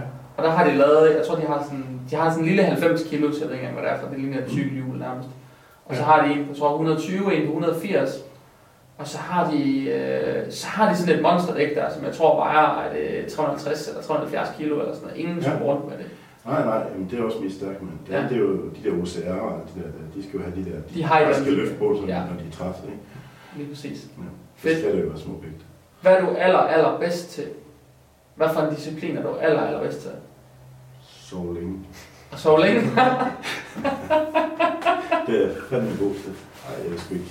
Lokpres er nok den, jeg er sådan er bedst til. det er den, du er bedst til. Ja, lige snart kom til noget pres. Så. Altså, jeg tror, jeg kan vinde over det aller, aller bedste i verden i Viking Press og Log Press. Og sådan. Det er også fedt. Men ja, det er alt, så, så resten, det kunne følge lidt med. Så Ja, hvis, glad hvis, for. hvis, du var lige så, hvis du var lige så god øh, på resten af disciplinen, som du er overhovedet, så må du hurtigt være den stærkeste. Det tror jeg. Det tror jeg faktisk også. Mm. Det tror jeg faktisk også, fordi det er jo en af de få discipliner, hvor du virkelig er overlegen. Ja, men jeg er også rigtig godt bygget til pres. Ja. Så er det et spørgsmål, om jeg er super dårligt bygget til dødløft. Igen, nu kort arm, T-Rex ja. body, ikke også? Det er nemt, når du skal ikke presse nagt overhovedet, men lige når du skal ned og tage fat i noget, så bliver det meget hurtigt sådan noget stivbenet dødløft. Ja, lige præcis. Men jeg var lige ved at, jeg var lige ved at komme med en kommentar om, du skulle ikke skubbe den så langt overhovedet, så måske det var derfor. det er fuldstændig korrekt analyseret, så det, det er ikke meget ved siden af. Nej. Men til dem, som lytter med derude, jeg ved jo, jeg jeg får jo sådan tit sådan nogle, jeg har lavet sådan nogle Q&A's i mange år, hvor folk de stiller spørgsmål, og sindssyge klienter, der kommer og spørger, "Ah, hvordan kan jeg spise flere kalorier, og sådan noget. Så kommer jeg til sådan at tænke på, så når folk de synes, de er presset der er sådan 2, 2,5, 3.000 kalorier eller sådan noget, prøv til sammenligning, hvad, hvor mange kalorier spiser du på en dag? Altså lige nu er det mere sådan stabilt til mange 5.000-6.000. Okay. Ja. Men når jeg sådan skal op i vægt, og sådan, så er vi i hvert fald omkring de 8.000 på vores sted. Så når du begynder at forberede dig, Ja, og hvis jeg har tanker om, at jeg skal op i vægt også. ja, Det plejer jeg så at gøre længere ud for konkurrence mange gange. Jeg vil ikke gøre det lige op til konkurrence, fordi så er det igen, vi snakker om. så er du ukomfortabel med det. Ja, fordi så er det ligesom, om du har for meget væske i kroppen, og også din, din lungekapacitet og, og din luft og sådan er meget påvirket af det. Så det er ingen fordel. Så der, der, tag væk på vægt, og så hold vægt, og så have de uger forberedt i. Sådan, så fungerer det bedre for mig i hvert fald. Så når det er 8.000 kalorier, Ja. hvordan strikker du det sammen for at nå 8.000 så? Er du meget bevidst om kalorierne? Så bare spiser du ikke kalorier tæt? Eller spiser du egentlig mere eller mindre sådan regulære måltider, der bare er enorme? Jamen altså lige nu spiser jeg noget, der er intermittent fasting, som jeg tror de fleste, som er Ja. i træning og kost ved, hvad er. Så jeg faster det meste af tiden. At det er fra 12 til 8, man spiser i det vindue der. Okay. Øh, når jeg så siger, at jeg vil tage på, jamen, så spiser jeg bare Resten af vinduet også? Ja, det spiser hele tiden. så, og så spiser jeg bare gode kalorier tætte måltider. Hvordan når du så 5.000 kalorier med intermittent fasting? Hvad spiser du så i det vindue der? Jamen, jeg har fire, fire måltider normalvis, så, Ja. ja. det, så det er bare godt. Så det er bare 1250 kalorier per stykke, og så er den ud af. Og det er ikke så, så, så svært at opnå, hvis du får Nej. det rigtige fødevarer. Laks eller æg, og, og crockpot er jeg rigtig glad for at bruge også. Hvordan ser, hvordan ser en typisk dag ud? Når, du regner det der 8.000 kalorier, du skal spise en hel dag. Hvordan ser sådan en typisk dag ud med mad så? Jamen, det, det er meget, meget svært at beskrive, hvor meget det er, for det varierer utrolig meget også. Og Du jeg har ikke en fast kostplan heller, Nej, okay. så de varierer også. Det er ikke sådan, at jeg får 8.000 strict hver evig. Så du tæller, tæller du kalorier for at vide, du når et eller andet... Øh, Nej, Nej, jeg har en idé om, hvor jeg ligger henne. Okay. Og det er sådan erfaringsmæssig info. Men, men hvis jeg skulle tælle, så det kan godt være, så svinger det mellem 6 og 10. Det er sådan, Ja. Ja. Men det gør jo heller ikke noget. Altså, man kan sige, når man er deroppe, jeg, så... jeg følger mere vægten, og kigger på vægten, og hvad, hvad siger, okay, jeg har taget 3 kilo på nu her, det er nok lige voldsomt nok. Det er sjældent, for det er for mig, for jeg har svært ved at spise, når jeg skal Ja, ja. Så skruer du lidt ned, og hvis, det så, Ja. hvis den går nedad, så skruer du lidt op. Og... Ja, mit problem er altid, at jeg skal hele tiden skrue op, jeg skal hele tiden tænke på at spise i stedet. Men drikker du mange kalorier, så, eller sørger du for at få nogle ekstra kalorier ind rundt omkring, så bliver det nemmere. Det, det varierer også meget med, der er de der tricks med at lige drikke noget fløde, eller altså der er også en periode, det er ligesom Kasper Ries, som Ja. kom med den idé til ham for mange år siden, så spiser man sneakers før måltidet, under måltidet, og sneakers efter måltidet. Det er hver måltid, så er du sikker på, at du får Og de er billige. Det er sådan 6 for en 25 kroner. Det er en sjov måde at gøre det på. Jamen, det er nemt. Det, Men det, det, bare. det virker selvfølgelig. Ja. det er virkelig- fløde, jeg, jeg, jeg er nok en af de få, der synes faktisk, fløde smager rigtig godt at drikke. Jeg gør det ikke så tit, for man ikke går på dårlig mave af det, men det er, det er også en god måde. Så er der Ole Martin shake, der bliver lige lære folk. Og sådan noget. Det er også øh, 100 ml olie, 200 gram havregryn, mælk efter tilpas mængde, to skus protein eller tun, det bestemmer man selv. Og så blend det, og så har du de første 1500 til 2000 kalorier om morgenen. Jeg tror, at de fleste øh, altså her fra Danmark, der kommer til, kan jeg få hjælp til at lave en kostplan? Hvis man kan De den ikke her, så vil Martin de gå. Nej, så vil de gå igen. Ikke. Okay, så du, så du er i virkeligheden ikke så bevidst om, at det skal være noget bestemt andet end at du, men du går, går ud fra, at du går og bruger sådan nogle tricks der hele tiden, fordi så ved du, at så får jeg lige så mange kalorier, eller så gør jeg lige sådan Det her. er eller- ikke, øh, det er ikke stabilt, der kan være særlig godt at spise sneakers hele tiden på Nej. at på. Ikke? Det bliver hurtigt noget, noget blæver eller noget i stedet for. Det er, måske, det, er det er måske heller ikke så lækkert. Altså, Mm. så når man først har spist de, de første 18 sneakers, så kan det godt at man har lyst til at spise Jamen, jeg dem. tror, du har en professionel tilgang til, at du skal tage på vægt. Og Ja. du har nødt til at gøre de ting for, så du tænker ikke sådan. Okay. Det er an end. Men er, du, er, din, er din oplevelse, at, at det sidder bedre på dig, hvis du får rigtig mad? Jamen, jeg har også bedre, performancemæssigt ligger jeg bedre, når jeg Ja. spiser lidt mindre, og det er det rigtige mad. Altså æg, laks, asparges på morgenmad for eksempel, og sådan noget. Kører meget bedre. Så det der med at tage på vægt, det er sådan, når man laver mere vægt fra konkurrencerne af. Og jeg siger, jeg vil gerne have 5 kilo på, og så fokuserer man på det. Og måske en enkelt to ting, og så er det målet, og så næste periode, så er det mere performance, for eksempel. Øhm, ja. Men det er deroppe, så stiger min squat, og min dødløfter den falder så tilsvarende. Ja, fordi du ikke kan få fat i den. Ja, ja fordi du begynder at blive sådan luft sådan du virker lidt som sådan en Swiss ball. Ja, Så, så, så trækningen bliver bare endnu længere. okay. Og jeg skal, så skal jeg stå bredere. Altså jeg har også inde min teknik, hvor Ja, ja. taget på. Ikke? Men er din oplevelse det her med, at hvis du spiser, nu vil jeg ikke kalde det clean, fordi man må ikke kalde noget for clean foods og clean eating, og Det kan men godt. Det jeg vil vi kalde det clean. Altså, det er Clean sneakers. ja. men, men er din oplevelse, at det sidder bedre, den vægt du får på, hvis du spiser mere rene råvarer, end hvis du bare lever af slik og junk food, bare for at få kalorierne op? Mm, nej, fordi det, det er et spørgsmål om, det, det, det kalorieregnskabet, hvis det, hvis det passer, så, så kommer du til at se ud efter det. Så det, det tror jeg ikke. Det er mere et spørgsmål, om du føler, du har det i kroppen. Hvis du bare spiser vingummi og sneakers og, og virkelig kører den ind, og, og Ja. ja. du ikke lige har styr på resten, så kan din in- insulinfølsomhed godt blive et problem med sige, specielt for os store mennesker i forvejen. I kunne i forvejen godt have et problem med insulinfølelse med, alene på grund af størrelsen. Ja, men altså jeg har nogle gange sådan, uh, nu har jeg for lavt blodsukker, og så får jeg Ja. decideret ædelflip, og så kan jeg næste 20 minutter, så spiser en hel Nutella og alle mine proteinbarer på en gang. Fordi, så, så, så, så, så man skal, det er sådan nogle ting, man lige skal tage med. Ja. Okay. Men det er jo også bare, altså, altså jeg er godt klar, altså jeg ved jo selv, du ved, jeg tror det meste, jeg har spist, da jeg, når jeg har haft den tungeste off-season, jeg tror det har været sådan noget plus 4.000 kalorier, jeg kan huske bare, du ved den der oplevelse af, at du ved, man spiser halvdelen af det mad, man skal have til et måltid, så ligger man hen på sofaen i en halv time for at slå mave, så går man tilbage og så spiser resten, Ja. for ligesom bare at nå de der kalorier. Ja, det skal man aldrig gøre. Man skal, man skal spise det helt på en gang. Det, det er sådan nogle tricks. Få det helt ned, og så... Du må ikke lave noget, for er færdig. Nej, Men det er de der mentale omkring, det er rigtig svært. Jeg kan, jeg kan huske, det var så forfærdeligt. Jeg har, sådan, jeg har store problemer med min lukkemuskel, ikke? Også jeg får bare så sure opstød og sådan noget. Lige snart men det er også med det, men der, der har man de der tricks, man bruger, man får forlænget af de der mavesyretabletter. Det er jo også en fast del af det, kan man sige. Det er sådan nogle små things. Det er ikke Hvad- anbefaler, at man gør, men hvis du har mavesyreproblemer, du skal tage på. Igen, det er jo ikke en, det er ikke en sund rejse, det er nok, på. nok ikke en god idé. Men, ja, så, så der, der kan hjælpe det meget. Ja. Og jeg, jeg kan bedst lide kursid, for de virker nu og her. Hvis, hvis jeg skulle anbefale til andre store Ja, ja. mennesker. Ja. Hvis der var andre store mennesker, der Ellers er sidder der med. pantoprazol og omeprazol og de der meget. Ja, ja. Men der er masser af sådan nogle håndkøbsting, man, man kan gå ned og købe. Ja, samarins, det er helt skidt. Ja. Det er bare sådan nu her behandling. Okay.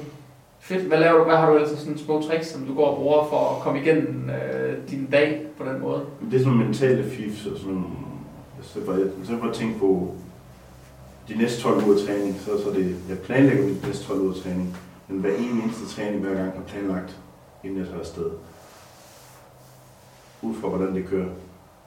Og jeg kan nå at ændre træning undervejs i træningen også. Så sidder du og går, går træningen igennem. Visuelt, mentalt, og hvad der giver mening ud fra, hvordan jeg har det i kroppen, og ud fra, hvordan træningen kan gøres. Det er Hver evig eneste gang. Jeg kan sagtens bruge en halv time, time hver gang, bare på planlægning. en træning. Din kæreste der, hun må, hun må tro, du bims nogle gange. Nej, man bliver god til at, at gøre det samtidig med, at man laver noget. Ja, Man okay. sig til det. Så du går bare og forestiller dig det ind i hovedet og visualiserer... Ja, og ikke, ikke, ikke nok med, at jeg visualiserer, hvordan programmet er, men jeg visualiserer det også i kropsmæssigt. Jeg kan mærke, okay, når jeg gør det her, ud hvordan jeg har det nu, så bliver jeg så og så øm og bliver så så træt. Og så er det så, du hele tiden trigger selv til at sige, at jeg kan faktisk lave mere, end jeg tror, jeg kan. Ja, altså. Men det ved jeg, men det, det kan man jo. Altså det har vi jo lige øh, vi har talt, talt om tidligere øh, med det der 500 kilo dødløft der, ikke også? Altså, man kan jo gøre mange ting, og man kan også sætte sig selv op til mange ting. Mm. Øh, men, men det er jo en af de ting, som... Altså, nu træner jeg jo ikke så meget mere, som jeg har gjort, men altså dengang jeg for eksempel... Dengang jeg konkurrerede og ville stille op til de der fitness-konkurrencer og sådan noget, altså der kan jeg godt huske at have siddet og skulle, du ved, bare gå en træning igennem i hovedet, og så bare sådan mentalt forberede sig til, nu kunne du godt rejse dig op, nu skal du tage i gang, Ja. nu skal du ind og bevæge dig. Ja, men der, har man, der synes jeg tit, jeg har en forhandling med mig selv om, jeg skal gøre, skal gøre tingene. Okay, det er nu begyndt at blive hårdt, og så forhandler man med sig selv, jeg kan gøre det og det. Ja. Jeg ved ikke, om hvordan du har haft det, men jeg forhandler med mig selv under træning hele tiden. Hvad forhandler du med dig selv om så? Hvor meget jeg skal have, hvor meget jeg, jeg skal, det skal gå. Ja, hvor, hvad er der luft til i dag? Ja, også, altså, ja, lige præcis. Og, og den, forhandling kan, den forhandling kan jeg faktisk godt lidt genkende til, altså hvor, meget man vil, hvor langt er man villig til at stå distancen i dag, ja. eller man skal sige. Også? Det er en konstant en, der kører hele tiden.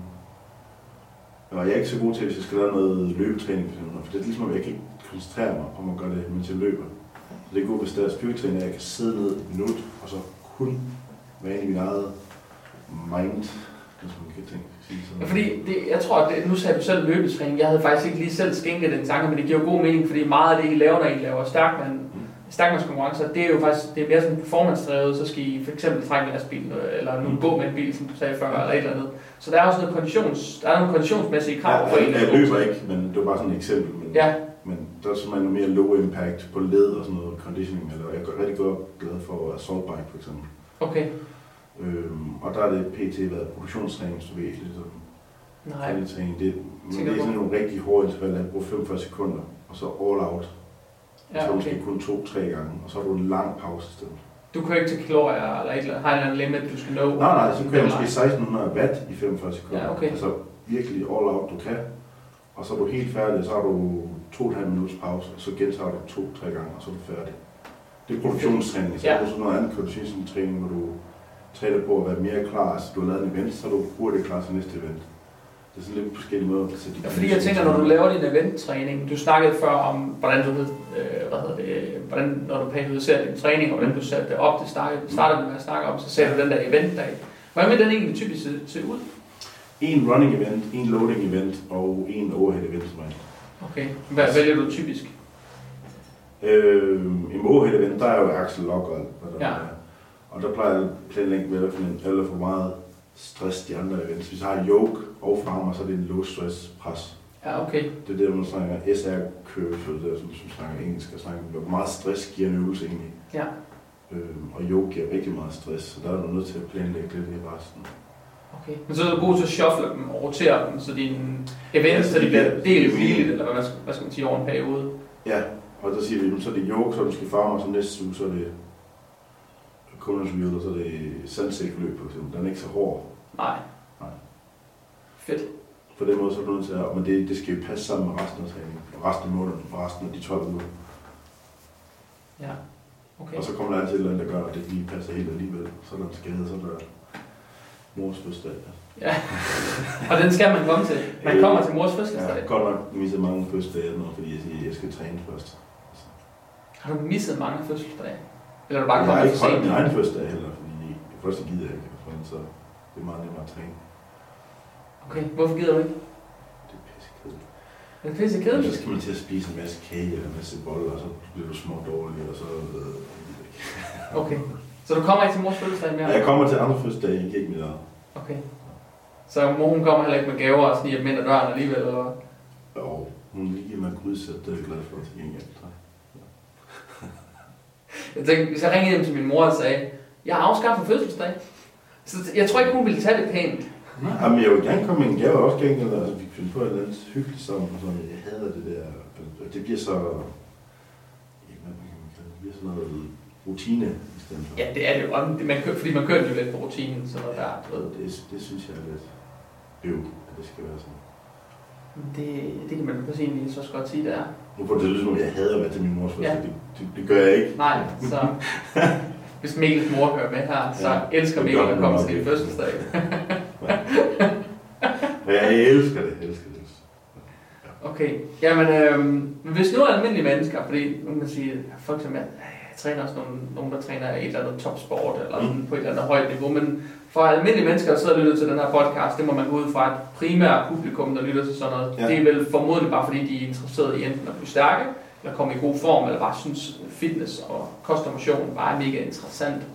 Mm. Hvis du skulle give et godt råd i forhold til herre fra Danmark, der bare gerne vil være stærkere, Mm.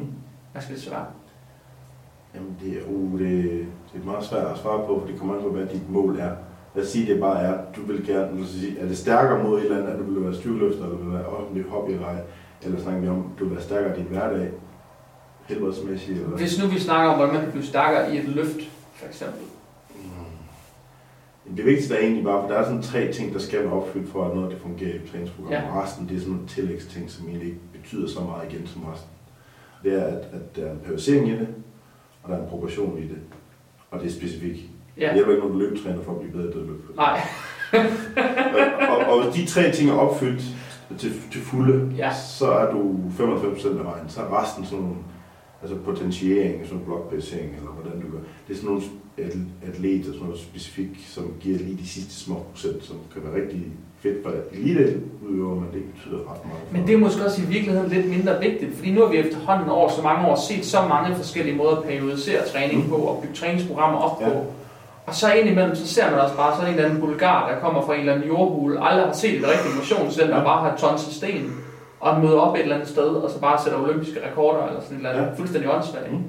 Og så er alt det der teori fuldstændig ud af vinduet, så kan det være ligegyldigt. Ja, men det er, også, det er svært med teorien, fordi det, træning er utrolig svært at studere fra. simpelthen. Så der er så mange variabler. Du kan ikke lave et kontrolleret forsøg for, for mennesker over en længere periode, Nej. for der er så mange variabler at tage hensyn til. Enig. Så, så det er meget svært at sige, og, og problemet er mange gange, at der er forskellige måder at sætte tingene op på, som stadig fungerer. Så igen, hvis jeg skal tilbage til den der periodisering, progression og specifik, så, så er du virkelig så langt, som du overhovedet kan. Så er det nogle Ja. små ting, der skal justeres på. Så måske øvelsesvalg, og sådan nogle små ting, at du kigger på i stedet for. Hvad vil du sige til en, som synes, som, hvor han eller hun synes, det var svært at udfordre dem selv, eller sådan presse dem selv ud over grænsen, eller sådan noget? Hvad er det for, hvad er det for nogle redskaber, du selv bruger? Har du, har du brugt din comfort zone så mange gange, at du er vant til det, det gør ikke rigtig noget, du bider bare tænderne sammen garanteret, og så gør det. Jeg har lært at gøre det på min måde, Ja. ja. sige. Men der er nogle, nogle psykologiske tricks, man kan lave, for eksempel. Hvad har du gjort brug af? Om jeg gør det og bruger flere, og indtil det, at jeg ikke behøver dem mere, så de ligesom bliver smidt ud Ja. og sådan noget. Men, men det, det, er sådan noget, i stedet for at sige, hvad, er den bedste måde at lave min dag på, og så laver du der, hvor alle får de skriver ned, jeg skal nå det, jeg skal nå det. og noget. I stedet for at sige, hvordan, hvad kan jeg gøre i dag, for at lave den aller, aller bedste dag, så jeg også har en god dag i morgen. Og så er det meget nemmere at forhandle med sig selv, du skal gøre, og så har jeg også forhandlet sådan, jamen, så spiller jeg computer der, eller, og sådan noget. Og så, så Hvad spiller du? øh, lige pt. Underlords, sådan nogen, der ved. Altså, det er- Jeg aner ikke, hvad det er. Det er, det sådan Dota 2 lignende, bare sådan, sådan auto-chess. Okay, Og Det, det er noget nørdet noget. Men ja. Det synes jeg, det er fordi, det kan jeg sidde og spille på mobilen. Okay. Jeg har ikke lige PC eller en PC, PC, så... Okay. Men, men det, det er sådan nogle, nogle psykologiske træk, som vender lidt over måden, du ser og anskuer tingene på, gør tingene Ja. ja. bliver nemmere. Hvad har du ellers brugt? Øhm, jeg tror, den, den flest kan relatere til, det er sådan den der med, hvordan du sætter din... Hvis du skal have 10 rep, så skal du tælle 1, 2, 3 op til 10. Så tager du 3 gange 1, 2, 3, 1. Altså sådan nogle, der er sådan nogle Ja. du kan lave hele tiden, og så finder du det, der fungerer for dig. Lige præcis. Og der, er- der er mange, men jeg kan ikke lige komme i tanke om, for jeg bruger ikke meget sammen med. Men der Men spørgsmålet er, om du er begyndt at bruge det, om det bare, om det bare ligger i underbevidstheden på dig, så du egentlig bare går og gør det, uden du overhovedet tænker over, at du gør det. det, det, tror jeg. Det er en måde, man, man anskuer tingene på, er lidt mere positivt, i stedet for måske mere, mere, mere negativt. Ja. Øh, skal, motivationsmæssigt for eksempel, i stedet for at sige, at jeg har et mål om at nå det og det og det, inden, og så er det selvfølgelig delmålene der er tæt. Men du så også motiverer dig til at sige, jamen hvad er det, hvad er det værste, der sker, hvis jeg ikke gør det? Ja. Hvis jeg helt falder fra hinanden, så er du også bange for at, at fejle på den måde, så er du motiveret på to fronter. Giver det nogen mening? Ja, Ja, det gør det. det er fordi folk er rigtig svære ved at komme i gang med noget, fordi de er bange for at sætte nogle, nogle krav til sig selv. Hvad vil jeg opnå, og hvad vil Ja, jeg. Fordi det, det er frygteligt, hvis du ikke opnår dem, fordi så får du ikke succes, og så det, går du igennem en masse smerte og svig og bla bla. Altså jeg har jo, det, det, det er jo en af dem, jeg har mange, altså jeg har jo sindssygt mange kæpheste med folk, hvor bare sådan, du ved, jeg er meget sådan tilbage til, du ved, dengang jeg begyndte at træne, nu er det jo mange år siden, jeg kom i et motionscenter første gang, ikke? men dengang jeg begyndte at træne, der var vi sindssygt gode til at lave sådan en max-test. Ja. Så har vi max-test, hvad, altså en, en lørdag i måneden, så har vi max-test. Ja. Så var vi nede i bænkpres, og lave alle mulige andre øvelser, noget squat eller noget benpres, eller du ved, øvelser vi synes var sjove. Lad os se, hvor mange vægte vi kan få sat på. Ja. Og så ligesom, du ved, så kommer man måneden efter, måneden efter. Mm. Det er nok en af de ting, når man kommer i motionscenter i dag, så er det en af de ting, hvor jeg tænker, hvorfor laver folk aldrig en max-test? Hvorfor er der aldrig nogen, der har inde bare for at lave en bænkpres, og så gå videre? Jamen det ved jeg ikke, men så synes jeg, at man skal lave Westside, fordi det, det fungerer rigtig godt, for det er altid motiverende hver gang. Du, du slår dig selv fra sidst. Ja. Kan man sige, så kører motivationen på den måde. Ja, fordi det er jo en af de ting, som jeg har... Jeg, altså jeg er begyndt at have mange med folk, altså når de kommer og siger, nu er jeg ikke rigtig motiveret for at træne, eller ved ikke rigtig, hvad jeg skal træne for. Prøv lige at sætte nogle styrkemål for dig selv, og så lad os arbejde frem imod dem. Ja. Fordi, Men, men jeg tror, det, det som jeg tror, det er, det er, at folk de er bange for at sætte de krav til sig selv, fordi så er du lige pludselig sat dig for, jamen så nu kan jeg lige risikere, at jeg ikke når dem, og så fejle, så er du bange for at fejle, det gør rigtig mange. Det er vi alle sammen ja, op i hovedet. Hvis du i stedet for at bruge det som en, sådan, et modsvar, så altså, det er grunden til, at du ikke starter, fordi så sætter du krav til dig selv, så brug det som en motivation for, for at gøre det i stedet for. Det er det med at vende det rundt og sige, Ja. jeg er bange for at ende sådan. Gennem, altså hvis jeg, Ja, ikke gør ting, hvis jeg ikke gør tingene, så ender jeg sådan. Det vil jeg ikke. Det er jeg lige så bange for som som hvis ikke jeg får Så- opfyldt mit mål. lige præcis. Så er du motiveret på to fronter. Ja, Så kan det godt være, at du ikke når det ene og det andet 100%, men så rammer du midt i, og så er du i hvert fald arbejde konstruktivt fremadrettet, i stedet for at du skyder uden at ramme noget som helst. det er faktisk en sjov måde at tænke det på. Det er sådan lidt omvendt psykologi på en eller anden måde. Jamen, det er bare en måde at sætte, se tingene anderledes på. Mm. Du, du rammer 0% af det, du ikke skyder efter. Er du holdt op med at sætte sådan nogle styrkemål i din træning? Er det holdt op? Nej, men jeg gør det på en anden måde, fordi det, det er svært at sætte, nu laver 400 kg dødløft. Ja. Det, mm, det er nogle andre måder at sætte målet på, kan jeg sige. Okay. Hvad sætter du? Så nu sætter du, så er det mere stævnerelateret, så siger du, nu jeg til Arnold for eksempel i Spanien, så er det det. Så det Så er det er det, målet. jeg træner mod. Så jeg har en eller anden selv lavet planlægning, men jeg skal lave en makrocyklus mod det. Så jeg sådan skal prøve at dele bordet op på, hvis Ja. jeg træner mod det, som jeg tænker på. Og den måde, hvis jeg hele tiden tænker på det, jamen, så arbejder jeg også konstruktivt mod det hele tiden. Så Ja. ja. siger, "Nå, vi træner bare, og så ser vi, hvor vi er hen. Så det, det, det er altid noget juks. Det, og, det, og det er det, men, og det er jo sådan lidt, men du ved, jeg tror, jeg tror for mange, der bare træner, der er det jo bare sådan, du ved, der er det, meget af det måske meget planlagt, de skal måske tænke rigtig meget over det. Meget af det, du går og gør her, det er måske meget på rutinen, forestiller jeg mig. Jamen, jeg Jeg ved, tænker rigtig meget over det, men, men det er sådan, at jeg, jeg planlægger hver en, eneste træning, hver gang alligevel, ja, mentalt, og så jeg kan nå at ændre dem undervejs også, fordi jeg ved, hvad jeg skal. Men du har så god en track record garanteret med, hvad virker, hvad virker ikke, hvordan skal lige sætte det op, når at erfaring, det er træne. også erfaring, der kommer med ind i der. Lige præcis. Men jeg tror ikke, du nødvendigvis behøver at have erfaring for, at det fungerer godt også, hvis du lærer at bruge principperne i, at du Nej, siger, så vil jeg godt til træning, og du har en plan om, hvor meget du kan løfte, hvor meget du skal løfte, og hvor mange altså volumen. Så er det ikke sikkert, at du rammer det, men du har sat dig selv lidt højere krav, end du Ja, egentlig ja. skal ramme. Men så kommer du tættere på, end hvis, hvis du bare siger, at jeg skal ramme Sætter for lavt tre krav. gange. Ja, ja, lige præcis. Lige præcis.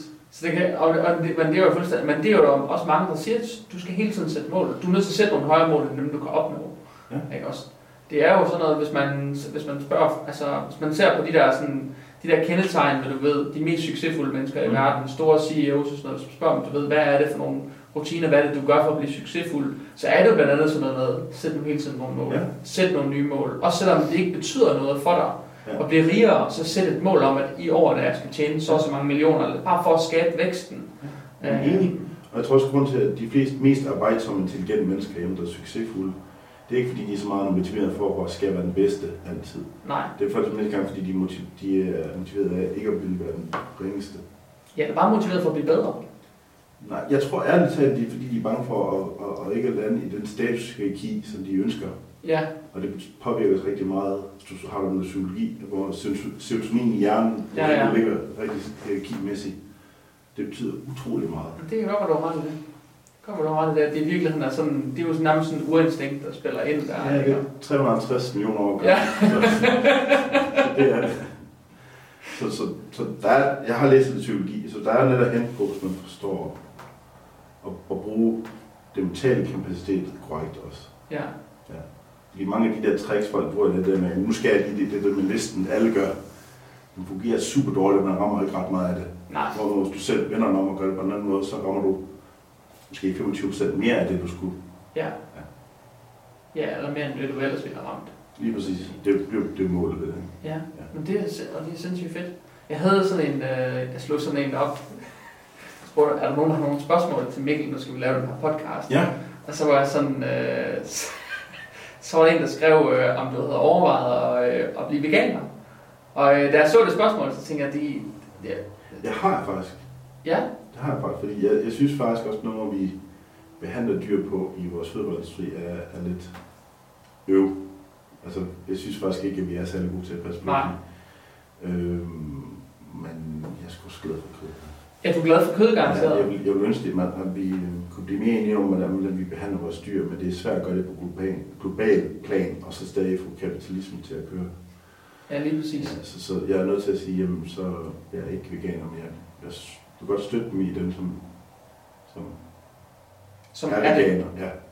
Det er noget med, det er kun 0,5 procent af verdens befolkning, eller sådan noget, der reelt set er veganer. Og det kan det ikke være rigtigt. I hvert fald med 50 procent af befolkningen, der brokker sig på nettet. Der brokker sig på det. det lyder i hvert fald sådan. Jeg hørte en statistik, men fanden var det, der snakkede om det? Hvor det var sådan noget med, at i virkeligheden så er det kun 0,5 procent af verdens befolkning. Eller Ja, det lyder som om, det er nærmest alle sammen, der er veganer. nu. Så, altså sådan, attention-mæssigt på nettet. For, Jeg synes, jeg synes bare, det var sjovt at prøve at få åbnet for alle de her spørgsmål. For jeg, selv, jeg gemte nogle af dem, som jeg synes var sjove, eller som jeg synes gav mening, eller sådan noget. Men jeg synes bare, jeg, jeg, bare da jeg så det, så tænkte jeg, nej, det tror jeg ikke. Altså jeg tror bare, du, også, du må også være glad for kød, eller også være glad for mad, eller bare være opmærksom, bevidst om det her med proteinkvalitet i kød og sådan noget. Og godt opmærksom på, at ja, altså, jeg spiser mindre kød, end jeg gør før, før i tiden, og spiser Ja. bedre på den måde, altså mere grøntsager og sådan noget. Men, men jeg, jeg, synes, at det er for ekstremt at gå fra at være sådan traditionelt dansk mad, og så være stedet veganer. Medmindre din motivation er for dyrenes skyld. Altså. ja, Men det er utroligt svært. Lige meget, hvis du sådan er rent defini- defini- definitionsmæssigt er veganer, så er det jo, du kan ikke engang spise en, spise en avocado, fordi det er heller ikke vegansk, hvis Nej. du kommer til, hvis du går helt ned i dybden med det. og der er mange ting, der efterhånden ikke er. Ja, Altså. så, så ja. Okay. Jeg, jeg, vil spise sådan, at det er sundere, og der er det ikke sådan, at de, de studier, der, der snakker om, at det er den middelhavsdiæten, der nok er den bedste umiddelbart ud for det der, men der er ikke en stor forskel på det. Vi skal spise noget mindre rødt kød, Ja, og mere fisk. grøntsager, Ja, og mere det- grønt. det- Ja. Jeg ved i hvert fald, at vi er på, eller jeg er på Steno, der er det diætister, der anbefaler middelhavsdiæten til vores patienter, eller Ja. de patienter, de havde. Øh, fordi det er den, der er bedst data for at være den bedste i PT i hvert fald. Ja, men det giver måske også meget god mening. Altså, det er også øh, altså, antiinflammatorisk og noget med triglycerid og noget med forskellige ting. Ikke? Også Ja. man rigtig ekstra med omega-3 og sådan noget. Men der var, der var en meta-analyse, hvor de siger, jamen, hvad er egentlig bedst, så er det med høj kød, eller vi Mm. mm. altså, hvor de ligesom sammenligner dem. Og du fik bare nogle andre problemer, hvis du var fuldstændig vegansk, for eksempel. Så Ja. det, de var mere til lægen, de havde større chance for psykologiske sygdomme og sådan noget. Så, så ligesom sådan opvejet med hinanden, så var det ikke bedre at være vegansk, end Nej. sundhedsmæssigt. I, ikke i den analyse i hvert fald. Det, men, men det tror jeg heller ikke. Altså, jeg tror, at fleste danskere er godt af at være mere vegansk, eller være måske vegetarisk i stedet for at sige. Ja. Ja. Har du set den der Game Changers? Nope. Nope. Har du ikke nogen intentioner om det? Nej, det lyder lidt som, det er sådan noget propaganda, noget Ja. i stedet for at være noget faktuelt, og noget, som faktisk kan bruges til noget. Og det Ja, er lidt det er ærgerligt, fordi hvis de bare var faktuelle, i stedet for, tror jeg egentlig, det er en fin Jeg har hørt... øh, gevinst for dem også. Altså. Jamen, og lige præcis, så jeg havde det sådan, du ved, da jeg, allerede da jeg så line-up'en til det der, du ved, så der er Anders Schwarzenegger, der var sådan en producer, og sammen med Ja. ham der, og hvad er hedder, ham der lavede uh, James Terminator. Cameron. James Cameron, ja. ja. Ikke? Og øh, du ved, det bliver bare sådan noget propaganda, ikke? og når man ved om de privat gode venner, og sådan, Ja. ved, og så, jeg havde en, der begyndte at argumentere for mig øh, på nettet om et eller andet med den der Game Changer, så om Arnold, hvis Arnold han gør det, og sådan, noget, så er jeg så nødt til sådan, prøv lige at høre, Arnold han har altså bygget sine buler på øh, måske 40-50 års træning, Ja. med krudt og kugler, og masser af kød i øvrigt, i den diæt, de brugte i Ja. 70'erne og 80'erne. Det kan godt være, at han er blevet veganer nu, Ja. men det er altså ikke det, der har bygget hans buler i sin tid. Nej. Så, så, så det er altså et svagt argument for, at det skulle være godt for at stimulere muskeltilvækst. Ikke også? Altså, Jeg, tror, jeg tror godt, du kan blive stor på vegansk kost, men det er utrolig svært, og du kommer til at mangle nogle ting, som du alligevel skal have tilskud til. ja. Øh, både altså B-vitamin blandt andet. Så hvis du skal spise efter performance, hvis du er atlet, er seriøs atlet, så tror jeg, du skal Ja. spise efter en mere vari- varieret eller mere gennemtænkt kostplan efter dit altså performance. Ja, men man kan jo ikke, men man kan heller ikke løbe fra proteinkvaliteten bare, altså den, den vil på en eller anden måde være højere, når man kigger på animalske produkter, end den vil. Du skal til at sammenstykke den på en anden måde, hvis du har planter, og, øh, og alting, det skal, det, det skal komme fra planteriet på den Ja, måde. men der er så tilvis de tilskud, man så kan tage, men Det jeg kan man er gøre, helt, ja. helt enig i, at det, Det er mere besværligt på en eller anden måde. Ja. Ikke?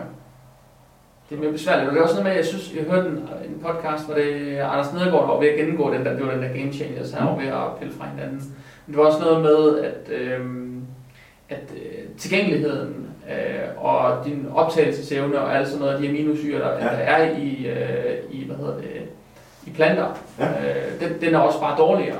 Ja. Så, så du skal spise endnu mere af det, end du ellers skal spise. Ja. Og det sætter også nogle, altså det kan også godt skabe nogle problemer, hvis man forvejen synes, man spiser meget mad, så det kan godt være, at det bliver endnu mere besværligt. Ja, men man ser jo også folk, der er veganer, som de steder bliver underernæret. Ja. Ja, Det er vel en af de store problemer. det er jo det. Men, altså, men nu kommer det til ligesom om, at jeg er imod vegansk kost. Jeg synes, det er fint, dem der er det det. synes jeg også.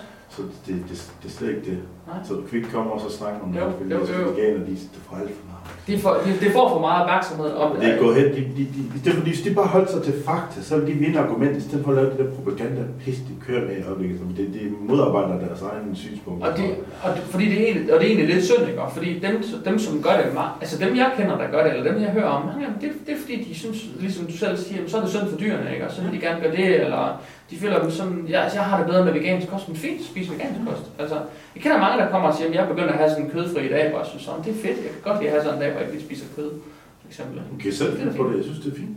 Det kan da sagtens være. Det kan sagtens være.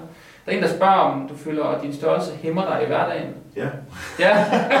Det kommer lidt an på, hvad det er for nogle ting, kan man sige. Men det er, når, når du vejer 140 plus og sådan noget, så, så det, du er mere træt efter en arbejdsdag, selv, end du ville være ellers. Øhm, det er bare hårdt at gå rundt og så. Hvad mærker du med? Hvad mærker du mest? Hvad, hvad Kirsten? Er det bare det der med, at Det er bare træthed. Det er ikke Ja. ja. fordi, at min er ondt i leden eller mere end andre, tror jeg. Mås- måske lidt, men øh, det er ikke, øh, du er bare mere træt, fordi du bruger mere energi, tror jeg. Ja. Men det giver også god mening. Du har ikke sådan nogle problemer med, at du også snøre i snørbånd og øh, alt sådan noget simpelt. Nogle perioder, når jeg er stiv på træning, og så skal jeg over og ligge i sofaen og få benene op, så sådan en pitchen, hvis den er udstrækt. Så kan jeg bedre få sko på og sokker og sådan noget, men så... Ja. Jeg, jeg, jeg, står, jeg sidder ikke og begynder at få sko på mere, for det, det er virkelig besværligt. Ja. Ja. Okay.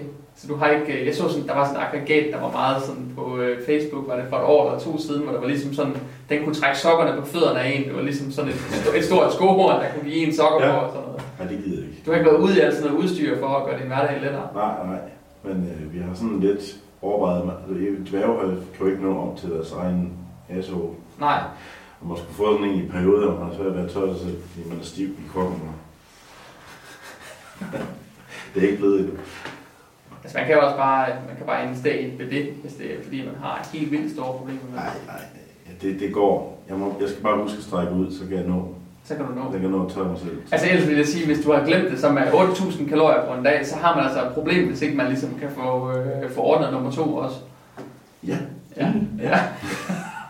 Men da, altså, jeg træner, det jeg træner, og den tid jeg bruger på at blive klar til træning, er proportional med hinanden, vil jeg sige. Jeg bruger lige så lang tid på at strække ud. Og... ja. Så du bruger i virkeligheden enormt meget tid på sådan noget rehab.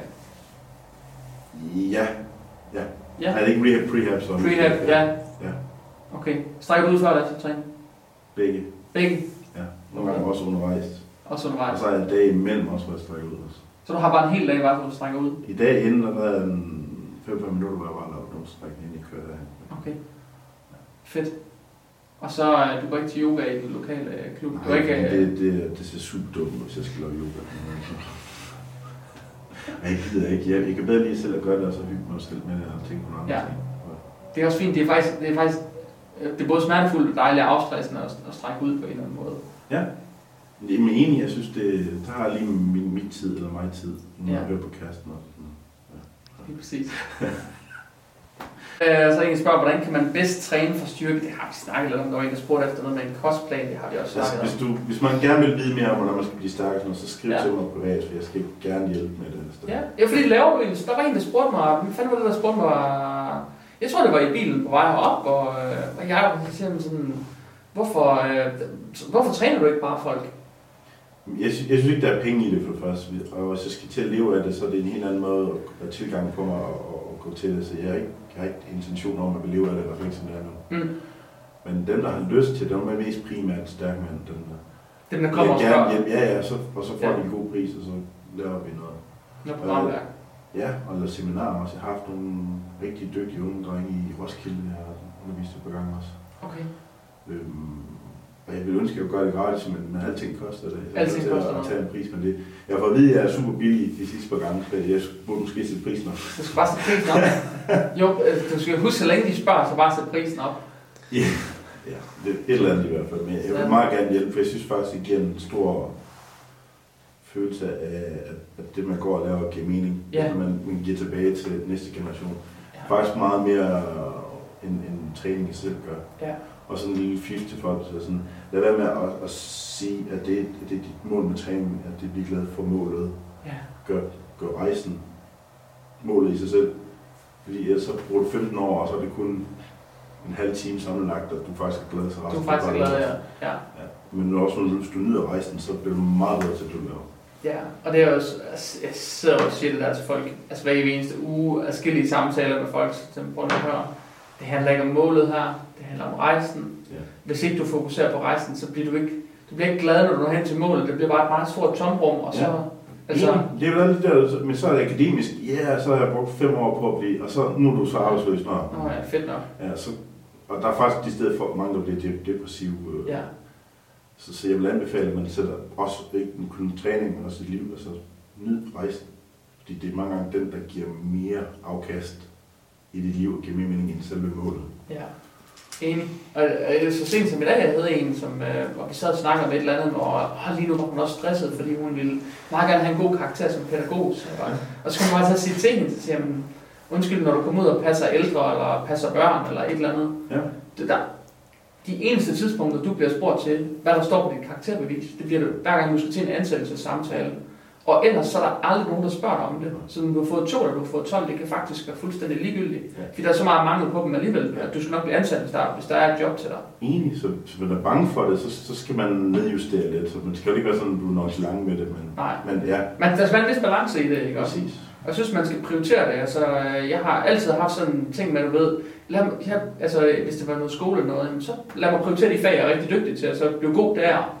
Ja. Og så de, de fag, jeg, hvor, jeg, hvor jeg synes, det, er, det, det aldrig rigtig bliver godt, jamen så prioriterer tiden ned der, fordi det er nok bedre brugt på den måde med de ting, man er rigtig god til. Ja. Ikke også?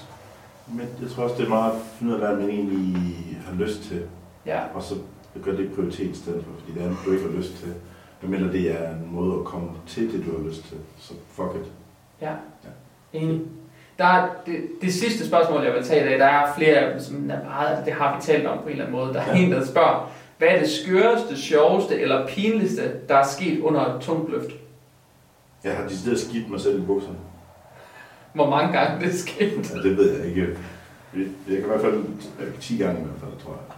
10 gange. Ja, og så er der sådan nogle, så kommer man ud og skifter underbukser, og så går man ind og træner færdig. Er det til træning, eller er det, Det er til træning. Det er til træning? Fordi så, er du dødløft eller squat, og så er det sjovt, når du er at begynde at få tynd mave der, så, så er der jo noget pres på. Ja. Ja. Jeg har decideret skidt mig selv, sådan at det ramte i benet, så jeg har det skift, og så gør vi træning færdig. Det er sjovt. det, er det, det er det sikkert, ja. Det er sjovt på den måde, fordi det eneste, jeg tænker på, nu siger du, du har skidt dig selv ned ad benet. Mm. Det første, jeg tænker på, det er det der, du ved, der er sådan en legendarisk YouTube-klip med sådan en fyr, som han dødløfter, og så foran står der sådan en skrillebørge, som man bare bliver ved med at brække sig ned i, i sådan i lårtykke stråler, hver gang han bliver bare ved med at løfte og løfte og løfte. Ja. Det synes jeg, det er pisse sjovt. ja. Jamen, når man først er i det der mind, så, så kører det bare. Så kører det bare sådan. Men det er ikke, fordi jeg synes, det er sjovt at skide mig selv i bukserne, men altså, det kan jo ikke hjælpe noget. Du Du skider selv på de bukser på arbejde, så skifter du, så arbejder du videre. så hvis der er nogen derude, der er CEO ved Tena og har nogle voksenblære i overskud, så vil du gerne låne dem. Jeg gider ikke være voksen der, men jeg har været så, så Asbjørn har været så sød og låne shorts, når jeg ikke har haft ekstra shorts med, for er ikke, når man har planlagt at skide i bukserne. Så Nej. får man lige et par ekstra shorts, så man går ud og træne færdig. Altså, det er en, det er en ordentlig gympartner. Ja. Ja. Der, så får du lige et par træningsbukser af mig i stedet for. Og prøv at lade med at skide i men det er okay, hvis det Det er ikke sådan, at han smider sin egen, og så får du dem, og så Nej, rundt ude. ikke endnu. Men... Ikke endnu. Okay. um, ja, fordi jeg kommer til at tænke på, så, så render man render så rundt med skiftet tøj i din taske, men det gør du ikke, kan jeg høre så. Altså, det er måske nogle par shorts, jeg har glemt at sørge på tasken. Ja, okay. Det er ikke så, det er ikke, det er ikke så lækkert. Det er altså heller ikke lækkert, det, at bare det, sidde det er træne. gjort. Og så, Ja. ja. Okay. Det er altså ikke, er ikke bikini fitness pige, der skal se godt ud til træning og Nej. til selfies og sådan noget. Altså, jeg, jeg lugter skidt. Jeg lyder skidt. Jeg råber. Skriger nogle gange også. Jeg ligner lort. Ja. Men jeg hygger. Og for fuld skrue med lugte salg og... Øh, Nej, jeg gider ikke lugte selv. Jeg ved ikke, hvorfor. Nej. Altså, nej. det, jeg ved, der er nogen, der er helt vilde med det. Jamen, det, jeg tror bare, det er deres måde ligesom at... Okay. at Hype sig jeg selv lige op. på min hjerne. Ja. Altså, på de der mentale games i stedet for. Okay. Du bruger heller ikke sådan en øh, bideskin eller noget, når du træner? Nej, men jeg havde en på et tidspunkt. Jeg, jeg bruger den ikke, men... Okay. Du har ikke, øh, du har ikke, du har ikke, ødelagt dine tænder med at bide så hårdt sammen? Nej. Nej. Okay. Jeg tror også, jeg lader mig selv bruge mere tryk med i hænderne. Ja. Øh, men der, der er jo meget hen på, øh, når man laver studier, så man trykker meget med både Ja, det har jeg også set. og laver ansigter, så er du faktisk stærkere, end hvis du Ja. ikke gør det. Jeg så også, at rekrutteringen af muskelfibre faktisk er større, hvis du klemmer hårdere rundt om stangen, end hvis du Ja. holder med et let greb.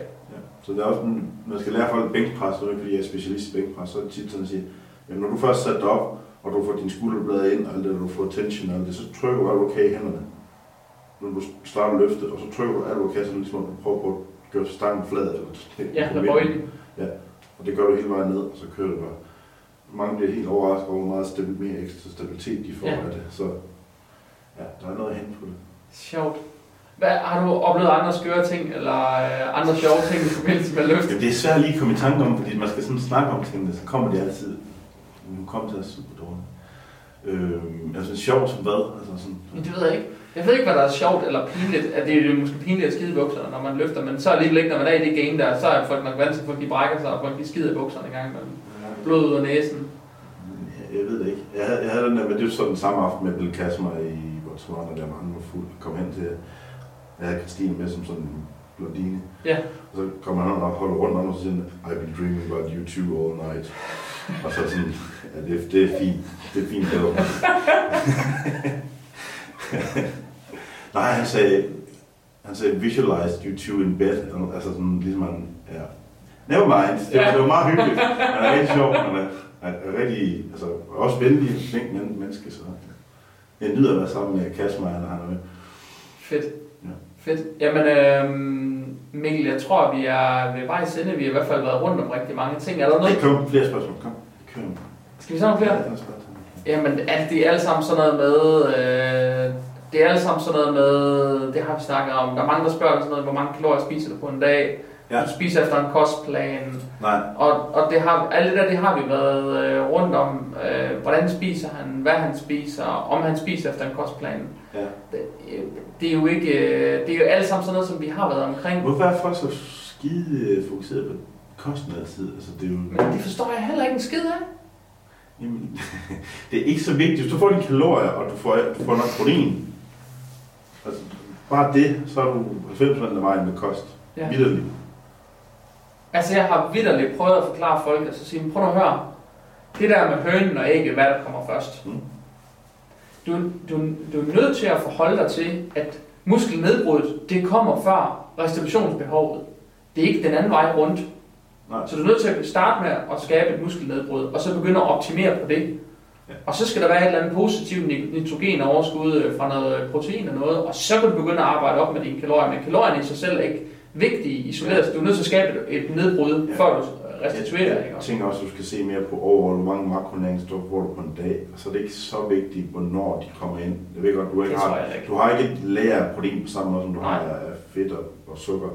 Eller det, ku- kulhydrater. Men det er ikke noget, du sådan skal være super opmærksom på. Hvis du bare får sådan rimelig hen ad dagen, så tror jeg så ikke, at der er mange af de studier, der laver også med intermittent fasting. Så Ja. Det ser ud til, at der er en fordel i at faste. Og stadigvæk øh, altså med muskelmasse og sådan noget. Så Ja, og så laves flere studier på det. Ja, jeg tror ikke, jeg tror, det er, jeg tror, jeg tror ikke, der er studier nok på det til sådan at Ej, ja, konkludere, at der er noget sådan særskilt ved det. Men det, det, man kan måske allerede nu konkludere lidt, at, at det er i hvert fald ikke værre, det bliver ikke mindre af at faste. Nej, Så man tror, at jeg så får jeg ikke protein i 8 timer. Altså, der vil jeg gå for meget op i, også det med timing, så er det mere sådan kultur timing før og efter træning. Ja. Der kan være noget at hente i. Men det er egentlig, Ellers- det er egentlig, jeg tror faktisk langt mere på det. Altså for det, for det første, det der proteinvindue, der, der har været så meget snak om i mange år, det har du garanteret også. Du har tømt så mange shakes lige efter træning. Ja, men gør jeg også stadigvæk, vil sige. Men det er lige så meget mere, fordi det er nemmere at få noget ind hurtigt efter træning. Men det er ikke længere, fordi der er et magisk vindue, du gør det. Nu er det, fordi du har fundet ud af, at jeg skal have nogle hurtige kalorier efter træning og i gang med at restituere. og så ikke det også? tror jeg også bare lidt tradition efterhånden, man har lært, Ja. at man skal have efter. Man skal have den, ikke Ja, også? men jeg har perioder kørt, øh, hvor jeg kun får kulhydrater og salt Ja. efter træning. Og koffein faktisk også. Ja. ja. Det er simpelthen, simpelthen for at samle dig op igen. Det, ja, det, koffein hjælper lidt med at få sukker hurtigt ind, Ja, så okay. hvis jeg forstår det korrekt, og så bare fordi du føler dig mere frisk. Ja, Det betyder, at hvis du træner to gange om dagen, og du gør det på den måde, så er du faktisk mere frisk til næste træning. Ah, Og det dit protein skal du nok få, altså Ja. hvis du spiser noget fornuftigt. Så, og du får hurtigt kulhydrater ind, og du er hurtigt klar. Også salt mange gange. Jeg, nu har jeg jo store saltrender på, bare da jeg går nærmest ned ad gaden. Så, så, så, det betyder rigtig meget, at jeg får det ekstra salt. Ja, ja fordi, men det er jo også det er jo noget af det der med, at du ved, folk får at vide, at skal passe på med at spise for meget salt og sådan noget. Sådan en som dig, dit væske- og saltbehov, det er jo helt out of this world i forhold til almindelige mennesker, ikke også? Men jeg tror egentlig, mange får for lidt salt. Der har været den der med at passe nu på dit blodtryk og det med salt i mange år og sådan noget. Men vores system er egentlig ret god til at styre det der salt. Så hvis du bare Ja. drikker væske, når du er tørstig, og du ikke overhælder salt som en, altså virkelig sådan utåbeligt på din mad, så, så tror jeg ikke, du har problemer. Nej, men min oplevelse er faktisk ikke, at folk de får for meget salt. Min oplevelse er faktisk ofte, at de får for lidt. Lige præcis, og jeg tror, det er den der lidt, lidt ærgerlige måde, man lavet den kampagne Ja. med, med at få meget salt på. Jeg ved ikke, om man havde den gamle dage bare hældt hele saltbøssen på sin, sin jeg eller fanden man har kørt det på, men det er som om, at der er en tendens til, at folk tror, at salt det er, det er Ja, ondskab det- ja, selv, og det er det bare ikke. Og specielt performancemæssigt, hvis du også bliver ubalance med salt, Ja, så meget at hente på at have. mega meget. Altså plejer, det er sådan et godt råd til performance i øvrigt. Folk, som gerne bare vil kunne altså, performe bedre i centret. Prøv lige at, altså hvis du ikke er rehyd, altså hvis ikke du er hydreret rigtigt, så prøv lige at sørge for at bare blive rehydreret, sørg for at få din saltbalance og din væskebalance bare bragt på plads, Ja. så vil du præstere bedre allerede inden for to til tre dage. Altså, Jeg tror også, det går endnu hurtigere faktisk. Og altså, hvad man tænker kreatin alle de der tilskud for at få styr på salt. Ja. Det, det er meget mere, er meget mere performance hen i, hvis det er selv, hvis du ligger ved siden af. altså jeg kender mange, som er begyndt at komme salt, i stedet for pre-workout, så laver de bare sådan en med, så bare beta-alanin og så bare salt fra Og husholdningen. det, det gør jeg ikke, men jeg får tit noget salt efter træning. Hvis, hvis, der er en saltbøsse, så der er normalt nogen, hvor det er kaffe, så er der en Ja. saltbøsse. Der hælder lige lidt af det i min, min shake eller i min kakao eller.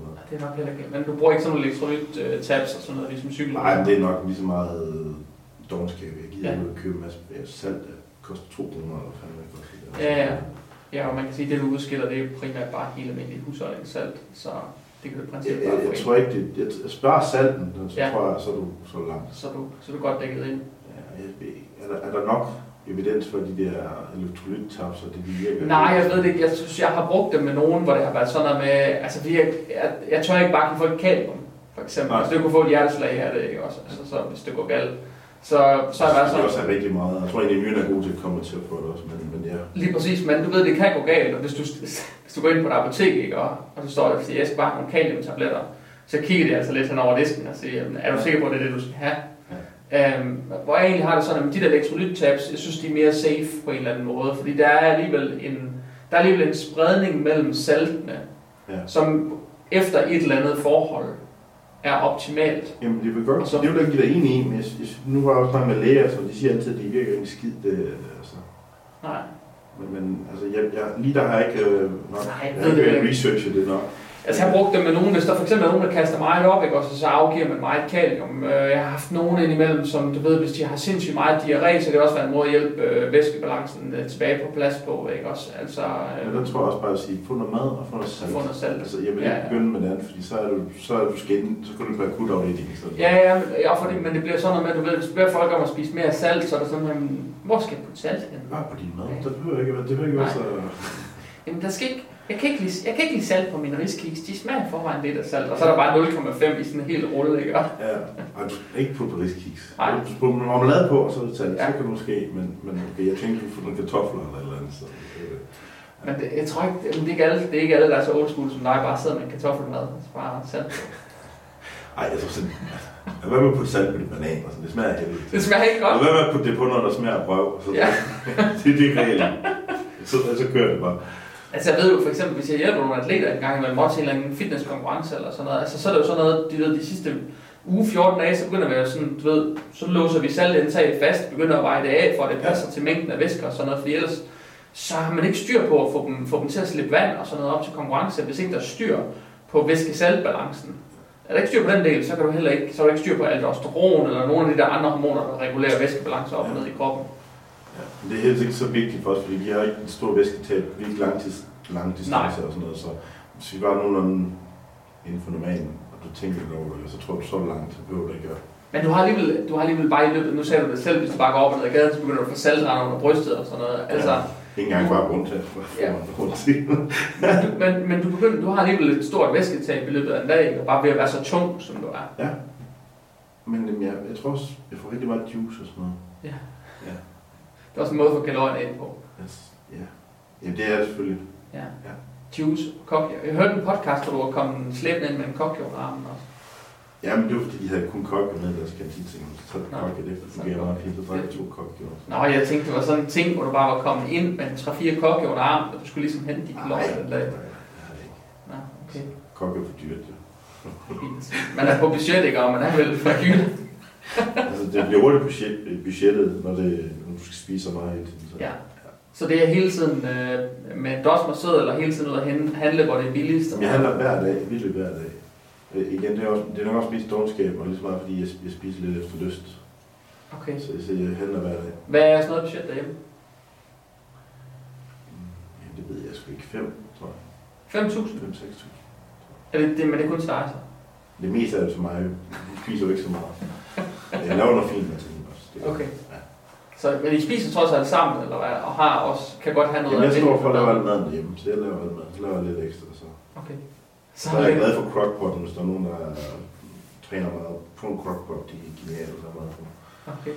Det har jeg ikke prøvet endnu. Få en. Det er virkelig bare smide øh, søde kartofler og en hel løg, hele hvidløg, og så bare kyllinglår ned, og så bare den køre i fire timer, så har du bare det lækreste mad. Okay, men jeg har godt set, at de er begyndt at komme frem alle steder igen, og alle de har dem, og men jeg har ikke fået en købt. Og det tager lidt tid lige for, jeg skal sat øh, ossobuco over derhjemme godt faktisk, men, men det, det, tager lidt, hvis du lige bruger lidt tid på det, så, så er den det værd. Det smager det virkelig godt. når det kommer op. Ja. Okay. Hvorfor bliver det så meget bedre, egentlig? Nu bliver det sådan Det lidt slow smadret. cooker, fordi altså, du behøver ikke, at du skal åh, det skal lige steges på bestemt måde, og du skal, lige, du skal lige være sådan en finesse, du smider det bare i, og så, så passer det sig selv, og så når du er sulten i fire timer, så spiser du bare. Det er nemt. Altså, og du, mange- mange gange kan du også, de, de lidt billige, altså nakkefilet og sådan noget, kan du putte i, og så er faktisk mørt. Ja, fordi men det må også, men det, og det er jo sådan noget, men det er jo nogle kæmpe mængder mad, du spiser, når du spiser på en eller anden måde. Det, det kan det være, men jeg, som sagt, de spiser ikke så meget kød, som jeg gør. Nej, altid. men det er også holdt op med. Altså, jeg har også været der, hvor jeg har spist de der plus 20 kilo om ugen, og det er bare, eller ikke om ugen, om måneden, hallo, ikke om ugen. Ja. Men det er bare, så om måneden er 20 kilo kød, det, er- det er bare ulækkert på en eller anden måde. Altså, så lækkert er det ikke. Nej. Det er det faktisk ikke. Jeg vil have kvalitet, så jeg bruger ikke hakkød for eksempel mere. Det Nej. stort set aldrig. Og, og kyllingbryst på heller ikke. Så er det kylling lår, eller, og så er det laks, og så er det øh, ribeye. Altså det er Ja. lidt mere, ja, så er det lidt mindre af det, men Men det er bedre. Eller bedre kvalitet, eller du har en bedre madoplevelse med det måske Ja. i virkeligheden. ja. Ja. Men det er også fint. Skal du hele stege eller hvad, og så står du derhjemme og skærer ud, og så i fryseren med det, eller hvad? Aldrig noget i fryseren. Aldrig noget i fryseren. Det er Det sat er kun grøntsager nogle gange, jeg køber på frost, fordi det er billigere. Man kan simpelthen lige crock på den. Ellers så er alting fersk. Okay. Jeg gider ikke det Men der. det er sat med dyrt at stå nede, øh, nede i Det er også, det er køledisken. så højt øh, madbudget. Altså. Nå, men jeg tænker alligevel, når du... Nu ved jeg godt, du siger lige nu spiser du 5.000 kalorier, men jeg tænker, når du spiser 8.000 kalorier om dagen, så skal der alligevel... Så Ja, så er det begyndt at proppe nogle ting ind, som er billige. Og så er Ja. der måske to måltider med noget øh, protein oats, eller, eller altså med bare havregryn og protein. og proteinpulver, Ja, kogende vand, og så er der ude af... ja. Noget af den stil, for eksempel Ja. aluminium. Og så æg og bacon ned i, eller eller andet. Så vi det, de der Ja, ja, de der... varme øh, nudler, øh, noget man køber billigt. Uha, det kan jeg godt. Nogle gange tænker man købe sådan en ramme der, så koster det en krone per. Lige præcis. Ikke også? Ja, det smager pisse godt, og man kan putte en masse ned i, som så stadigvæk smager godt, og så flyt til. Og hvor mange øh, dåser ryger der så er de der yum yum gang? Ah, to kun, og så er der jo så æg, så tager jeg helt kogt æg og smager, skal i, i halve og smider ned i, og også bacon lidt, og hvad man nu kan finde på, eller grøntsager. Nu får jeg helt lyst til nudler og øh, Sukkersnaps eller sugarsnaps, ikke det hedder de der... jo, de der øh, små, man køber til salat. Ja, og champignon og lignende. Ja. Fedt. Jamen, øhm, jeg har egentlig ikke mere til dig, Mikkel. Er der et eller andet, du sådan gerne afslutningsvis vil sige, eller et budskab, du gerne vil ud med? Er der, er der steder, man kan følge dig på nettet? Jamen altså, jeg er jo på Facebook, og jeg har både en atlet-side og en privat-side, og man skal velkommen til at skrive på begge to, der er. Og så Instagram kan man følge med på den. Det er bare Mikkel Light, Ja, og det staves L-E-I-C-H-T. Og så ikke ligesom Light Solvand, sådan det Nej. er sådan.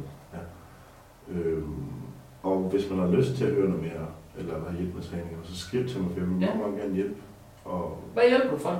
Er det primært, det er primært stak, stakmænd, der skriver til dig for hjælp til træning? Eller? Ja, ja, det er dem, der har et lidt længere forløb i hvert fald, men der er også en lidt mere almindelig. Men jeg, jeg synes, det er sjovt at hvad? med dem, som har sådan lidt større mål med det. Større styrkemål. Ja, Ja. ja. eller folk, der gerne vil have hjælp. Nu lavede det seminar og workshop med de der i Roskilde. Det er jo, det er jo hjælp med squat og dødløft og sådan noget. Og så lidt det fifs og de der tricks, som man kan komme med. Men der fagner du også bare en lille smule bredere, hvis du kan komme ud og holde et seminar og have en flok på en eller anden måde. Og så Jo, lære men jeg synes, det er super hyggeligt at komme ud og, og, og gøre det. Så, og jeg har masser af tid i øjeblikket, så folk bare... Ja, fordi du er arbejdsløs lige nu. Jeg er lige, lige mellem Ja. ja. to jobs, ja.